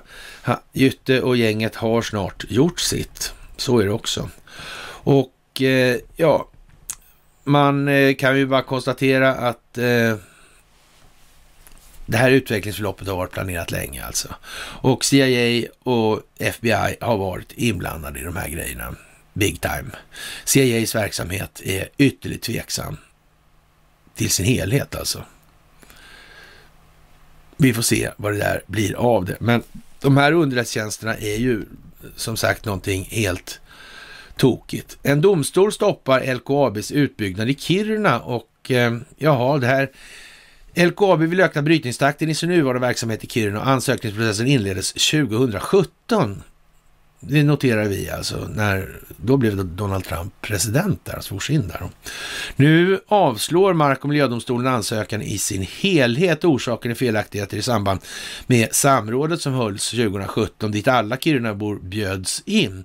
Domstolen menar att LKAB endast skulle bjudit in de som är särskilt berörda och det är klart att annars blir det ju en väldigt stor publik som ska rösta och tycka till om saker de kanske inte alls har med att göra. Och då kan man väl lätt tänka sig att med lite finansiella muskler så är det väl inte så svårt att få dit folk som säger det de ska säga helt enkelt. Och det är väl frågan om då man ska hålla på och ge sig på och tramsa med den här miljöbalken en gång till då för regeringen eller vad det här nu ska leda till. Men det lär vi ju få se.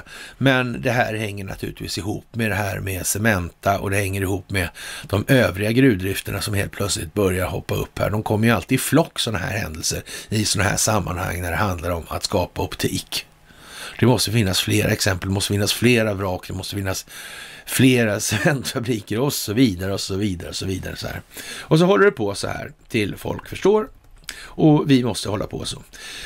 H&M stänger flaggskeppsbutik i Stockholm, berör både kunder och medarbetare och det kan man ju säga är lite komiskt. De här grejerna, ja, det är en speciell symbolik i det skulle man kunna säga och det är rena oturspandemin i vissa kretsar. H&M är ju inte så här jättelångt ifrån något annat känt familjeintresse. Så, och jaha, det är mycket konstigt sådär och vad ska jag säga? Chinese Army woes to crush Taiwan separatism and external interference. Ja, och så vidare. Det är ju, ja, lite speciellt det här alltså med de här krigs, krigsgrejerna. Det är väldigt speciellt. Det här med krig. Och sen blir det ännu dummare. Det blir ju ännu dummare om man säger nästan obefintlig förståelse för eh, militär strategi och taktik och såna här grejer. och, och och och ändå ska det tycka så mycket om de här sakerna. Det är jättemärkligt. Faktiskt. Och det, ja, det finns inga bevis för att Kina skulle ha något intresse att invadera Japan och så vidare. De här grejerna. Det, vem är det som säger det egentligen? Ja, högst upp då, det skulle vara Wilhelm Agrell då, eller något där, som han är ju extra sakkunnig på allt sånt där då. Men det, det är inget bra exempel ändå i de sammanhangen, för han är inte ett dugg trovärdig. Noll. Noll. Så. Och, eh, men i alla fall, han har ju skrivit massa böcker som de brukar tjata om de här eh, ja, spioncentral Stockholm och vem kan man lita på de här. De kommer ju i en alldeles särskild ordning då kronologiskt sett över tiden då. De kommer de väldigt, väldigt, väldigt speciellt de här alltså. Och sett ur det perspektivet så Ja, det har säkert ändå kommit på sig alldeles säkert faktiskt. Och väldigt otur alltså annars. Väldigt, väldigt, väldigt otur. Ja. 100 personer vaccinerade med utgånget vaccin i Nyköping och det var 102 personer som fick vaccinet och av dem var då 88 mellan 12 och 15 år. Mm -hmm. Det kan man ju tycka till om kanske. Det är lite speciellt. Faktiskt. Och som sagt, det finns en och annan läkare som kommer säga att jag gjorde bara mitt jobb och det tror jag, ja, kommer att gå som det går. Den här John Ratcliffe då, som var Director of National Intelligence då, han samman, eller övergripande då, underrättelsetjänsterna. Han har gett då tusen underrättelsetjänstdokument till John Durham och han ja, han tror att de kommer understödja fler åtal. Han tänkte tror vi också att det kommer göra. Vi är faktiskt rätt så säkra på det och det kommer naturligtvis bli lite dålig stämning på sina håll på grund av det. Och det här är ju någonting som hoppar i och ur varandra nu hela tiden. Det är ju liksom samma lilla typ av händelser. Och eh, ja, vad ska vi säga? Vi tror väl någonstans att eh, den här veckan och nästa kommer vara lite eljest. Ja, hela oktober kommer vara eljest, för det tar ju tid. Och naturligtvis så vill man ju tro då att det här räcker med det här. Nu kommer ju alla fatta. Fan. Men vi tar några varv runt granen. Vi har ju så trevligt sällskap av varandra så det är ju faktiskt, gör inte så mycket. Man kan ha haft sämre sällskap.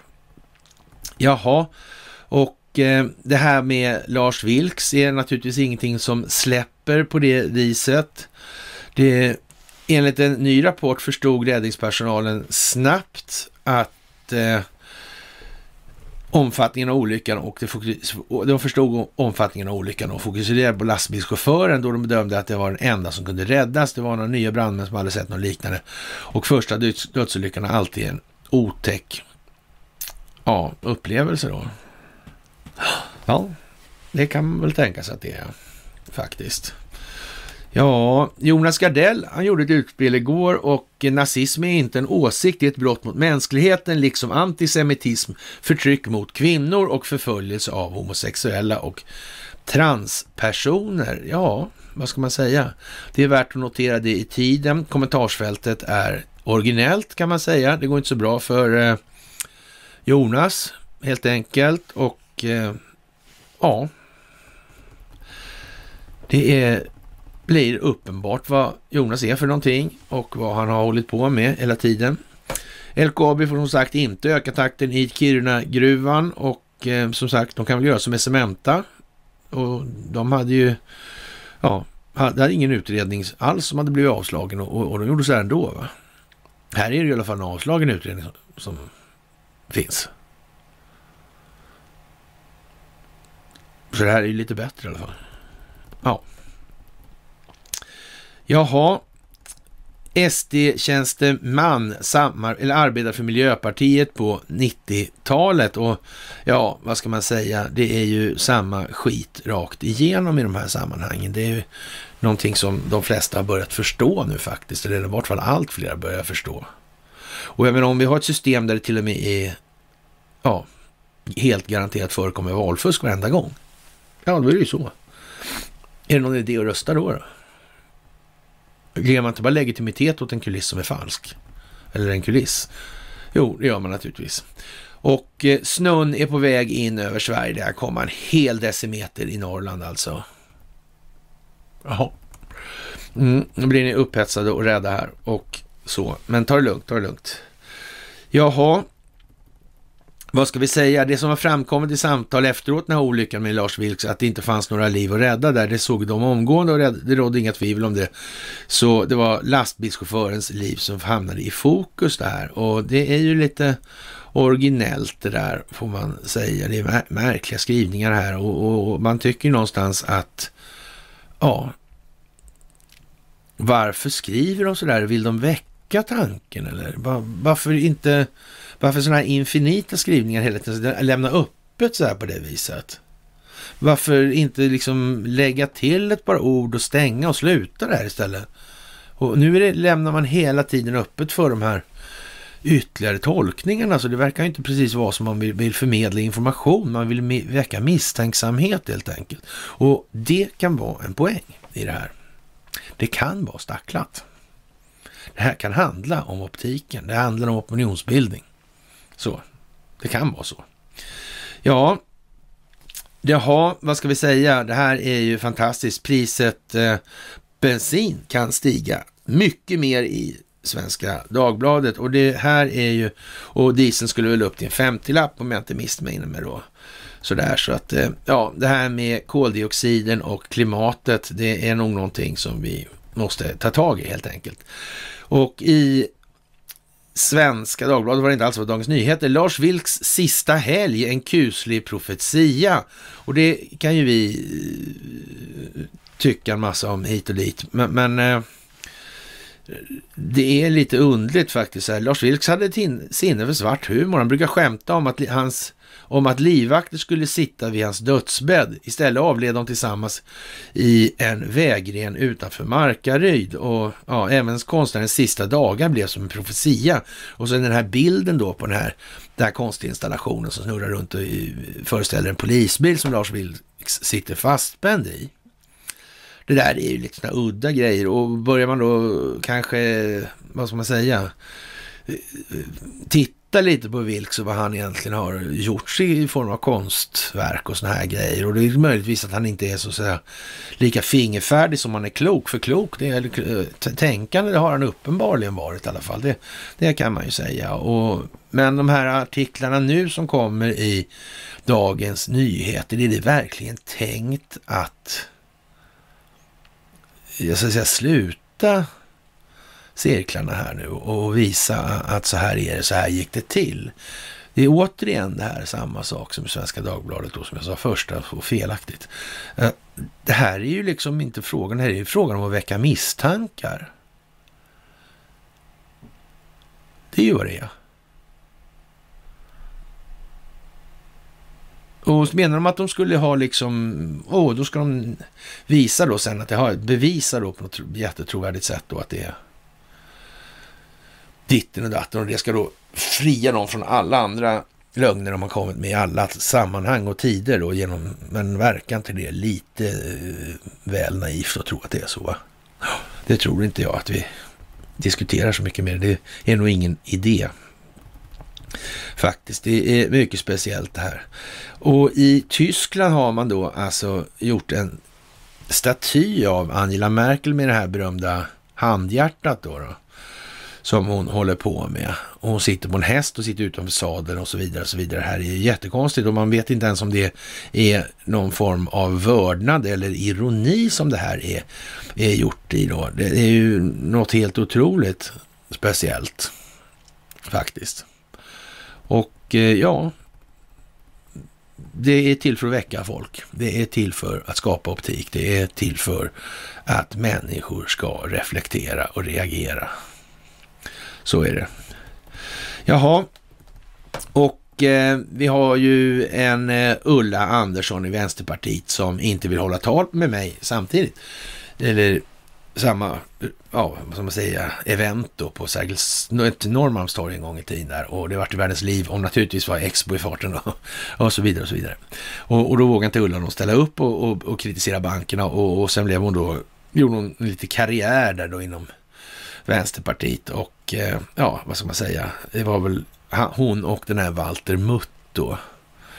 Och eh, man kan väl säga så här, det, de är inte moraliskt imponerande, så kan jag ju säga i alla fall.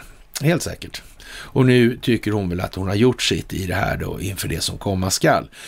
På Youtube har man en film alltså, som heter Spionstad Stockholm och det handlar just om det här med vad som pågick där och man kanske ska reflektera då att ja, axelmakterna Italien och Tyskland och ja, England för all del också då hade ambassader som låg vägg i vägg alltså, alltså i samma fastigheter alltså i princip. Och, och det är massa sådana här grejer och det är ju eh, liksom, ja, det är bortom löjeveckan och så är det naturligtvis Börling och hans jävla sommarstuga och papper och penna och knäpp, eh, ja, knäckte eh, kryptot på G-maskinen. Alltså det är sagorna. Alltså det, det, är helt enkelt så att det är då den stacklade offentliga versionen det här.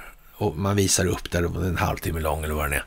Och ja, det är det vi har pratat om i evigheter och det är till exempel det har att göra med den här föreläsningen om det militärindustriella komplexet och under, internationella underrättelsetjänstkollektivets framväxt då. Och eh, ja, det är ju vad det är helt enkelt som ja, det finns inte mycket att säga i så mått och längre. Det är sagt det mesta och nu kommer det här i kapp och det här måste man säga, tänka sig då är gjort grundat på de böcker som Wilhelm Agrell har skrivit. Och det, det, är många eh, detaljer i det här som man, man förstår ganska snabbt då om man läser de här böckerna. Och den här filmen är faktiskt lite praktisk på det viset också. Att eh, man behöver liksom inte... Det här YouTube-klippet kom ju i år då naturligtvis. Och det, det, det kan man säga så här. Det, det, var ju lite kul då sådär. Och man, man får nog nä, nästan se så här, det är någon som har varit i farten med den här jävla kvantdatorn igen alltså. Mm, det är ungefär som handlingen i den här äh, Ängelby. Det känns lite, ja, kvantumvarning på den också. Det är nog kvantumvarning på rätt mycket här va? nu för tiden. Sådär och eh, ja, vad ska vi säga? Man eh, Ja, det är övertydligt många saker alltså. Riktigt, riktigt övertydligt gjort. Sådär, och det, det är som gjort för att... Där fanns inga liv att rädda, skriver då i Svenska Dagbladet där. Vad gör de för någonting? Skapar de optik? Får de människor att reagera? Skulle de ha gjort det här för ett år sedan? Nej. Har de varit kontrollerade längre då? Måste de nästan ha varit. Under lång tid. Kanske var därför Investors ledning eller familjen Wallberg sa att de skulle avgå. Och det yngre generationen skulle ta över. Men som det här ser ut nu så verkar det gå lite smått med någonting att ta över. Och innan det här är klart så Ja, det återstår väl att se då. Elbilar kräver fler gruvor i Sverige. Regeringen ser över lagen. Det är väl eh, kanske dags och ja, och herr Baylan är i farten här då, då och ja, jag vet inte. Man kanske... Nej, det är inte så svårt tycker jag. Att ni, det ska ni inte tycka heller. Så det, ja, ja. Och eh, naturligtvis finns det en massa människor som är synd om. De förstår ingenting av det här. De är bara förvirrade i sin tillvaro. De vet ingenting om geopolitik. De har ingen förståelse för sin omvärld överhuvudtaget. De vill bara hålla på med sitt lilla, lilla, lilla, lilla. Det må ju vara så att man vill det, men man har ett ansvar som människa också. Inte minst för sig själv och sina barn och så vidare. Och ja, man måste växa lite med uppgiften. Man får inte bara sitta och tycka synd om sig själv. Det duger inte på lång sikt. Helt enkelt. Jaha, ledare då i Omni. Konferensen får inte bli ett PR-tillfälle bara. Och man undrar ju lite grann det här med PRn då man pratar om den här antisemitismen och det är väl någon form av aversion mot någon form av gruppering som består av någonting som verkar sällsynt eh, märkligt definierat helt enkelt. Man kan ju säga att är det en religion, ja det är en trosföreställning i så fall hos människor som individer. Och, och jag vet inte om eh, det är kvalificeringsgrund till att utgöra ett folk det kristna folket, det muslimska folket eller vad fan är det frågan om? Liksom? Ja, och så vidare, så vidare här. Och, och, och, om det nu är så att det finns så mycket aversion mot det där så verkar väl då snarare det här, ja, tillfället borde kunna användas för att förklara att det finns ingen anledning till den här aversionen överhuvudtaget. Och, och vi vill faktiskt ingen illa och vi har liksom inget ja, fuffens för oss eller vad fan det nu är. Om man nu tycker att det är en sån entitet det här handlar om då. Man kanske går och inbillar sig det. Det får man ju inbilla sig om man vill. Men, men man kanske inte ska lägga på andra och anpassa sig till den inbildningen kanske. Det verkar ju snarast lite tokigt, dumt alltså. Så. Och det kanske fler borde tänka på i det här läget. Klockan tickar för Cementa, så man dubblar nu brytningen där och det är väl kanske lite tidstypiskt. Det här går ju som sagt i varandra och vi har ju sagt hela tiden här det. Ja, det blir bara mer och mer snävt, det konvergerar, det konver alltså blir det bara mer och mer och mer och mer så här. Och ja, vi kommer ju sitta här och snurra på huvudet som den här uh, arga dockan eller vad han hette nu, den här mördardockan, hette han inte så? Ja, han, han som sprang runt och stack knivar i folk. Sådär. Och utpekad riktning från politiker är avgörande nu för det kommande klimattoppmötet. Och vad ska man kan väl säga så här att det... Ja, det kan så vara. Det kan så vara. Det är, ja. Det här kommer att falla ihop som en sufflé. Det här jävla klimat, den här jävla klimatnevrosen. Alltså den, den håller inte bättre för granskning än vad covid-19 gör nu. När man ska revidera den här jävla statistiken ordentligt och se vem som har dött av vad och varför. Jaha, ECBs policymaker Casimir, han är åtalad för mutbrott då och förnekar alla all kännedom om sådant. Det var ju verkligen otur alltså att en institution som ECB dras med i det här och då, ja, vad månde bliva av det här? Vad månde bliva? Det, vi kommer ju liksom bara tillbaka till samma sak hela tiden. Och så ska elen användas effektivare, skriver DN då. Då heter det inte effektivaste det heter mest effektiva.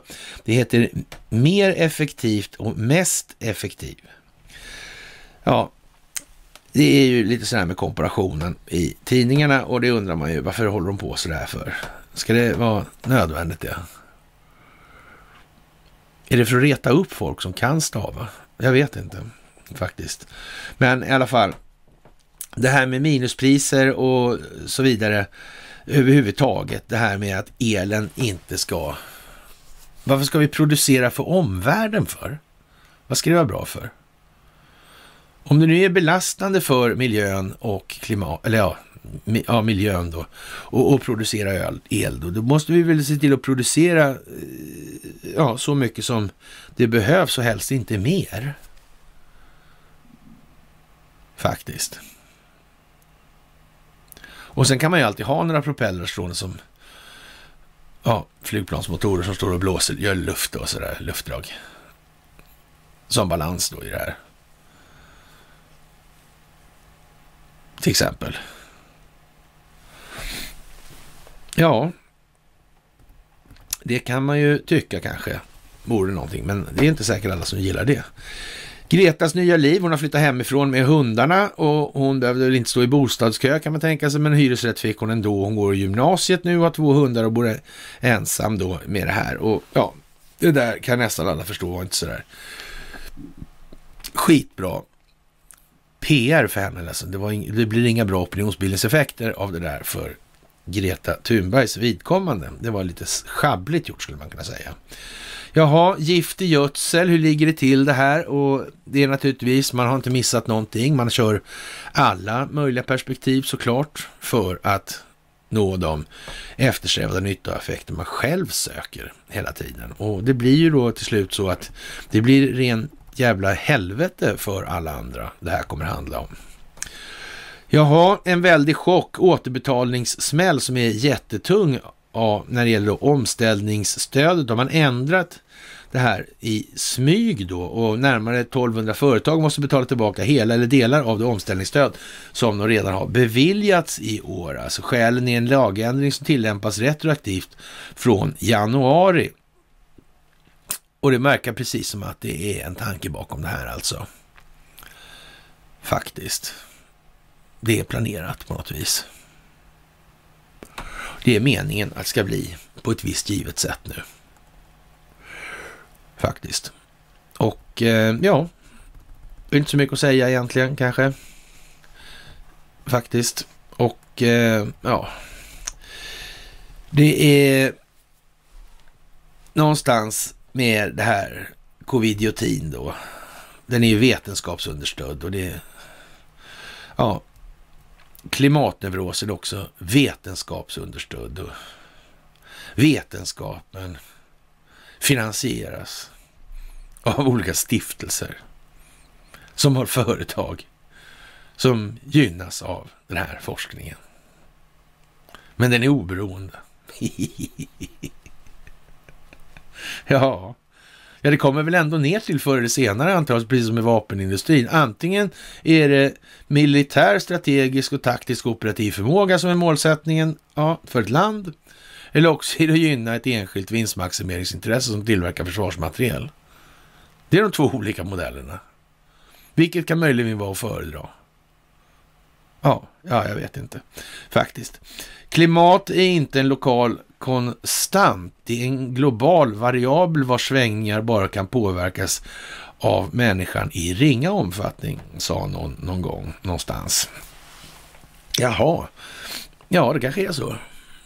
Jag vet, det kanske är sådana här vibrationer där också på något vis. Där svängningar, alltså sinuskurvor. Sådär, och sen inuti den finns det ytterligare sådana då kanske. Ja, ni förstår väl det där faktiskt också. Jaha, och Maxine Waters är ju en stjärna och det är väl en sån grej som man kan ta som temperaturmätare. När Maxine Waters går ut på Twitter och skriver att hon har fått sitt Twitterkonto hackat och det har blivit suddat. och hon vet vem som har gjort det här och hon tänker ta hand om det här. Ja, men då kan det inte vara så där oändligt långt kvar. Va? Det, det, hennes väljarboss måste vidkännas vissa reduktioner. Det får vi nog fan utgå ifrån trots allt alltså. Det må vara korkat på sina håll, men det finns allt gränser där. Hoppas vi fortfarande i alla fall. Och eh, som sagt, Joe Bidens finansiella fotspår finns då i samband med Hunter Biden och eh, ja, det kan man inte bli sådär... Eh. Och han är under utredning av FBI. Så är det ju också. Jaha, det var ju som sagt dags för det här med det statistiska underlaget när det gäller covid-19 då. Och ja, det kommer inte, tål ju inte ens tillstymmelse i närmare granskning utan att totalt kollapsa trovärdigheten för hela covid-narrativet då.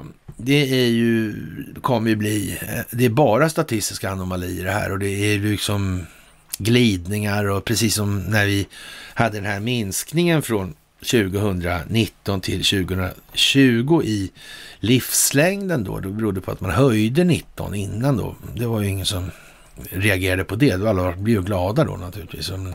Det är ju liksom... Ja. SCB ligger på Karlavägen 100, ska vi tillägga, alltså garnisonen. Det är ju som, ja, det är alldeles jättenära till tv. Det är nära till Socialstyrelsen, nära till allt sån här Stockholmsbyråkratiskt skit alltså. Det är en jätteanläggning för sånt där. Ja, och vad de fyller för roll, eller spelar för roll och fyller för syfte. Vad kan det vara? Ja, här behöver man inte vara så smart. Det kan man vara helt säker på. Och Jen Saki, hon eh, säger att Joe Biden vill göra fundamentala förändringar i ekonomin angående bankerna och det är ju naturligtvis någonting som är spännande. För det kan man ju säga så det kommer finnas rätt många som blir rätt sura om man börjar förstatliga massa banker och så. Så är det någon som ska göra det medan man förklarar varför du, ja det kan ju vara bra också kanske sådär och så vidare. Men det är han som har gjort det här nu så det är inte vi. Mm.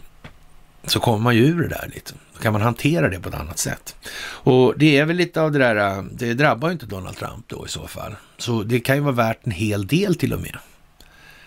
För då kommer, annars har man ju det här gängen, den jävla skocken som bara kommunism. Men idiot, det har aldrig funnits någon kommunism ens. Det närmsta som har funnits kommunism i så fall, det var väl San Marino i så fall. Men det var ju inte kommunism i någon gängse bemärkelse på något vis som folk uppfattar kommunism. Alltså så här. Nej, det där krävs nog att man funderar lite på faktiskt. Kalifornien har i alla fall bestämt sig nu. Nu är det dags att göra slag i saken helt enkelt och förbjuda då bensinmotorer. yes. Ja, det är som sagt, det gäller optiken. Det gäller att skapa bilden av vad är det här för någonting? Är det här rimligt överhuvudtaget? Var, varför blev det så här? Har de gjort så här tidigare? Eller har vi blivit lurade hela tiden? Eller vad är det som har hänt egentligen? Varför har ingen sagt något? Va?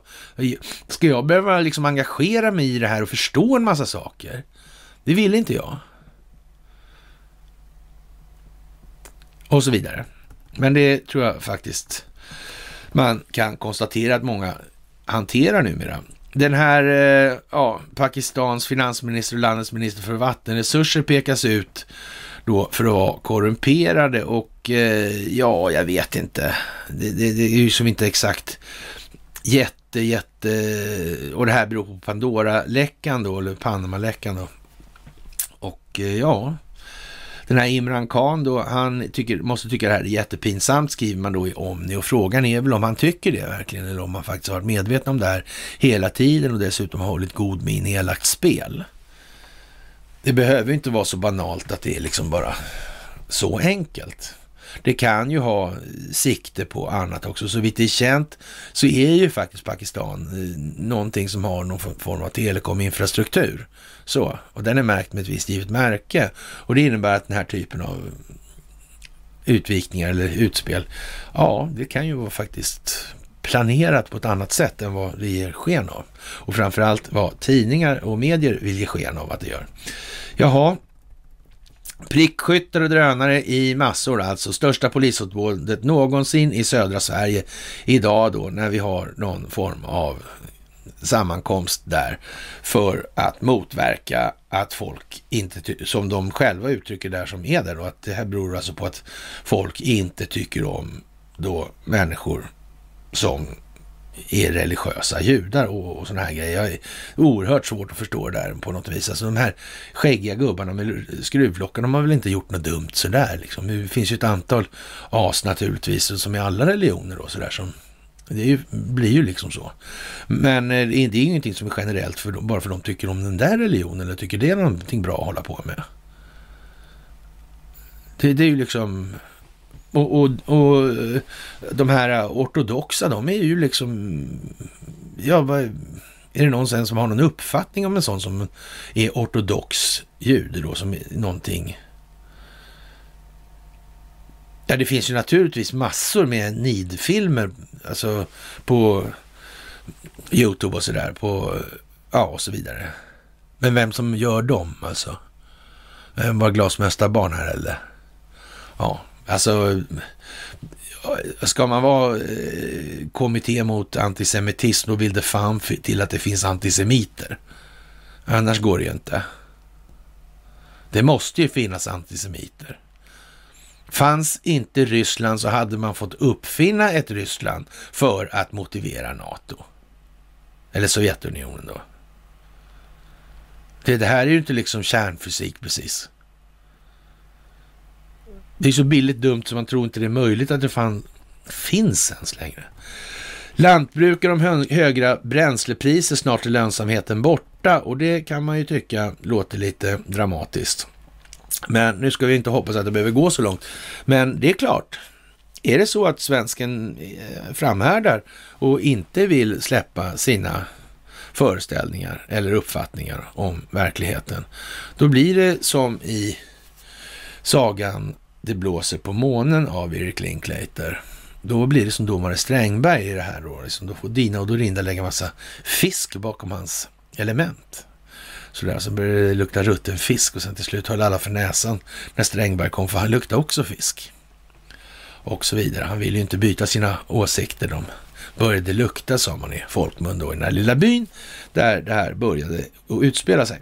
Sådär, för er som inte har läst boken alltså. Ja, ja, eh, ja, det har gått för långt, till och med för Berlin. Man börjar tröttna på det här. Det här valet var ju då helt oseriöst så. Det var ingenting som var rätt alltså. Det fick ju valet i Maricopa att Maricopa County där och framstod som helt seriöst. Så, ja, det, det här, var ing, det här kunde ingen ta för att vara seriöst redan från början. Faktiskt, det var helt otroligt löjligt. Och eh, ja, det är gått för långt till och med för Berlin alltså. Så, det, det, går inte. Folk fattar att de är blåsta nu och det är naturligtvis en viss optik som ligger till grund för att de ser det. Det fanns inga valsedlar och det kom cyklande folk med det ena Alltså jättedumt är det alltså. Jaha, och eh, det är överallt så är det då covid-10 och det är maten och det är energin och så vidare och så vidare. Det här är ju samma gamla frågor hela tiden och eh, ja, vad ska vi säga? Det här med Taiwan till exempel och Kina är ju intressant och då kan vi tänka oss att göra en lite Kalle Blomkvistare då sådär. Den klassiska, man, man skriver ordet Taiwan då sådär, det är svårt. Och, och sen skriver man Ericsson efter och Då får man upp så här från Ericssons hemsida då, år 1957 tecknades första kontraktet med Taiwan Railways då. Och eh, detta för leverans av ett CTC-system. 82 öppnat ett kontor i Taipei som fortfarande fungerar som huvudkontor. Fem år senare bildas Telecom, så, så här håller det på så här. Och eh, ja, det är de där också då såklart. Och om nu den här frågan är så, så angelägen för Kina och de i andra sammanhang i ja, säger då att eh, den senaste tidens tråkighet och svårigheter beror alltså på ett fåtal svenskar som på ett brutalt vis lägger sig i Kinas inre angelägenheter. Då är det väl lätt att tänka sig att när de varnar för det angående Taiwan också så skulle man ju kunna tänka sig att just det här verksamheten i Taiwan kan vara en del i det som irriterar då Xi Jinping som förmodligen kände till rätt mycket om de här sakerna faktiskt. Jaha, den amerikanska ambassaden i Colombia rapporterar om Havanna-syndrom och Colombia är ju klockrent exempel naturligtvis. Det är bara att köra en Kalle Blomqvist där också. Ta, skriv Colombia, skriv Ericsson, skriv ABB och skriv Atlas Copco till exempel. Ja, och sen är det som det är helt enkelt faktiskt. Och med det, kära vänner, så har vi väl passerat den största mängden inlägg på en så här kort tid hittills i den här verksamheten. Fantastiskt många saker händer och ändå låter det som jag sitter och säger samma sak hela tiden. För det är liksom egentligen bara samma saker som går runt, runt. Och det är en fantastisk tid nu när alla de här sakerna händer. Vi kommer att få se mycket sällsam dramatik. Jag sa inte Estonia en enda gång tror jag. Jag nämnde båtar och vrak och sådana grejer gjorde men inte mer. Så det höll vi oss lite borta ifrån. Men covidiotin blir ju lite sådär och det går ju nu mot en revision i USA och det kan man ju säga så här, det kommer ju inte bli så roligt för Tedros och gänget alltså. Det kommer inte att bli så roligt, faktiskt. Och det här, den här oturen som familjen Wallenberg i Investor har drabbats av. Ja, tur det är ju när omständigheter kommer till förberedelse. Så är det. Och otur blir följaktligen något annat. Så är det också, och det kommer sig av att någon annan har haft en kvantdator också, fast den är större och snabbare och bättre. Den är så mycket större och snabbare och bättre så att man till och med gör sig omaket att tala om att det är så. Det är inte för att bluffa, för det går inte. Nej. Det är för de som förstår att det finns sådana där och att de håller på med vad de håller på med. Det är för det. Och eh, med det så tackar vi återigen för ert benägna bistånd i det här. Tack för gåvor på Swish Tack för att ni eh, fördjupar er och blir bättre människor, faktiskt. Och eh, vi får ett bättre samhälle av det. Tack för att ni hänger på Telegramtjänsten. Och eh, ja, händer inget annat så hörs vi på fredag. Och med det så tillönskar jag herrskapet en trevlig onsdagkväll. Hej!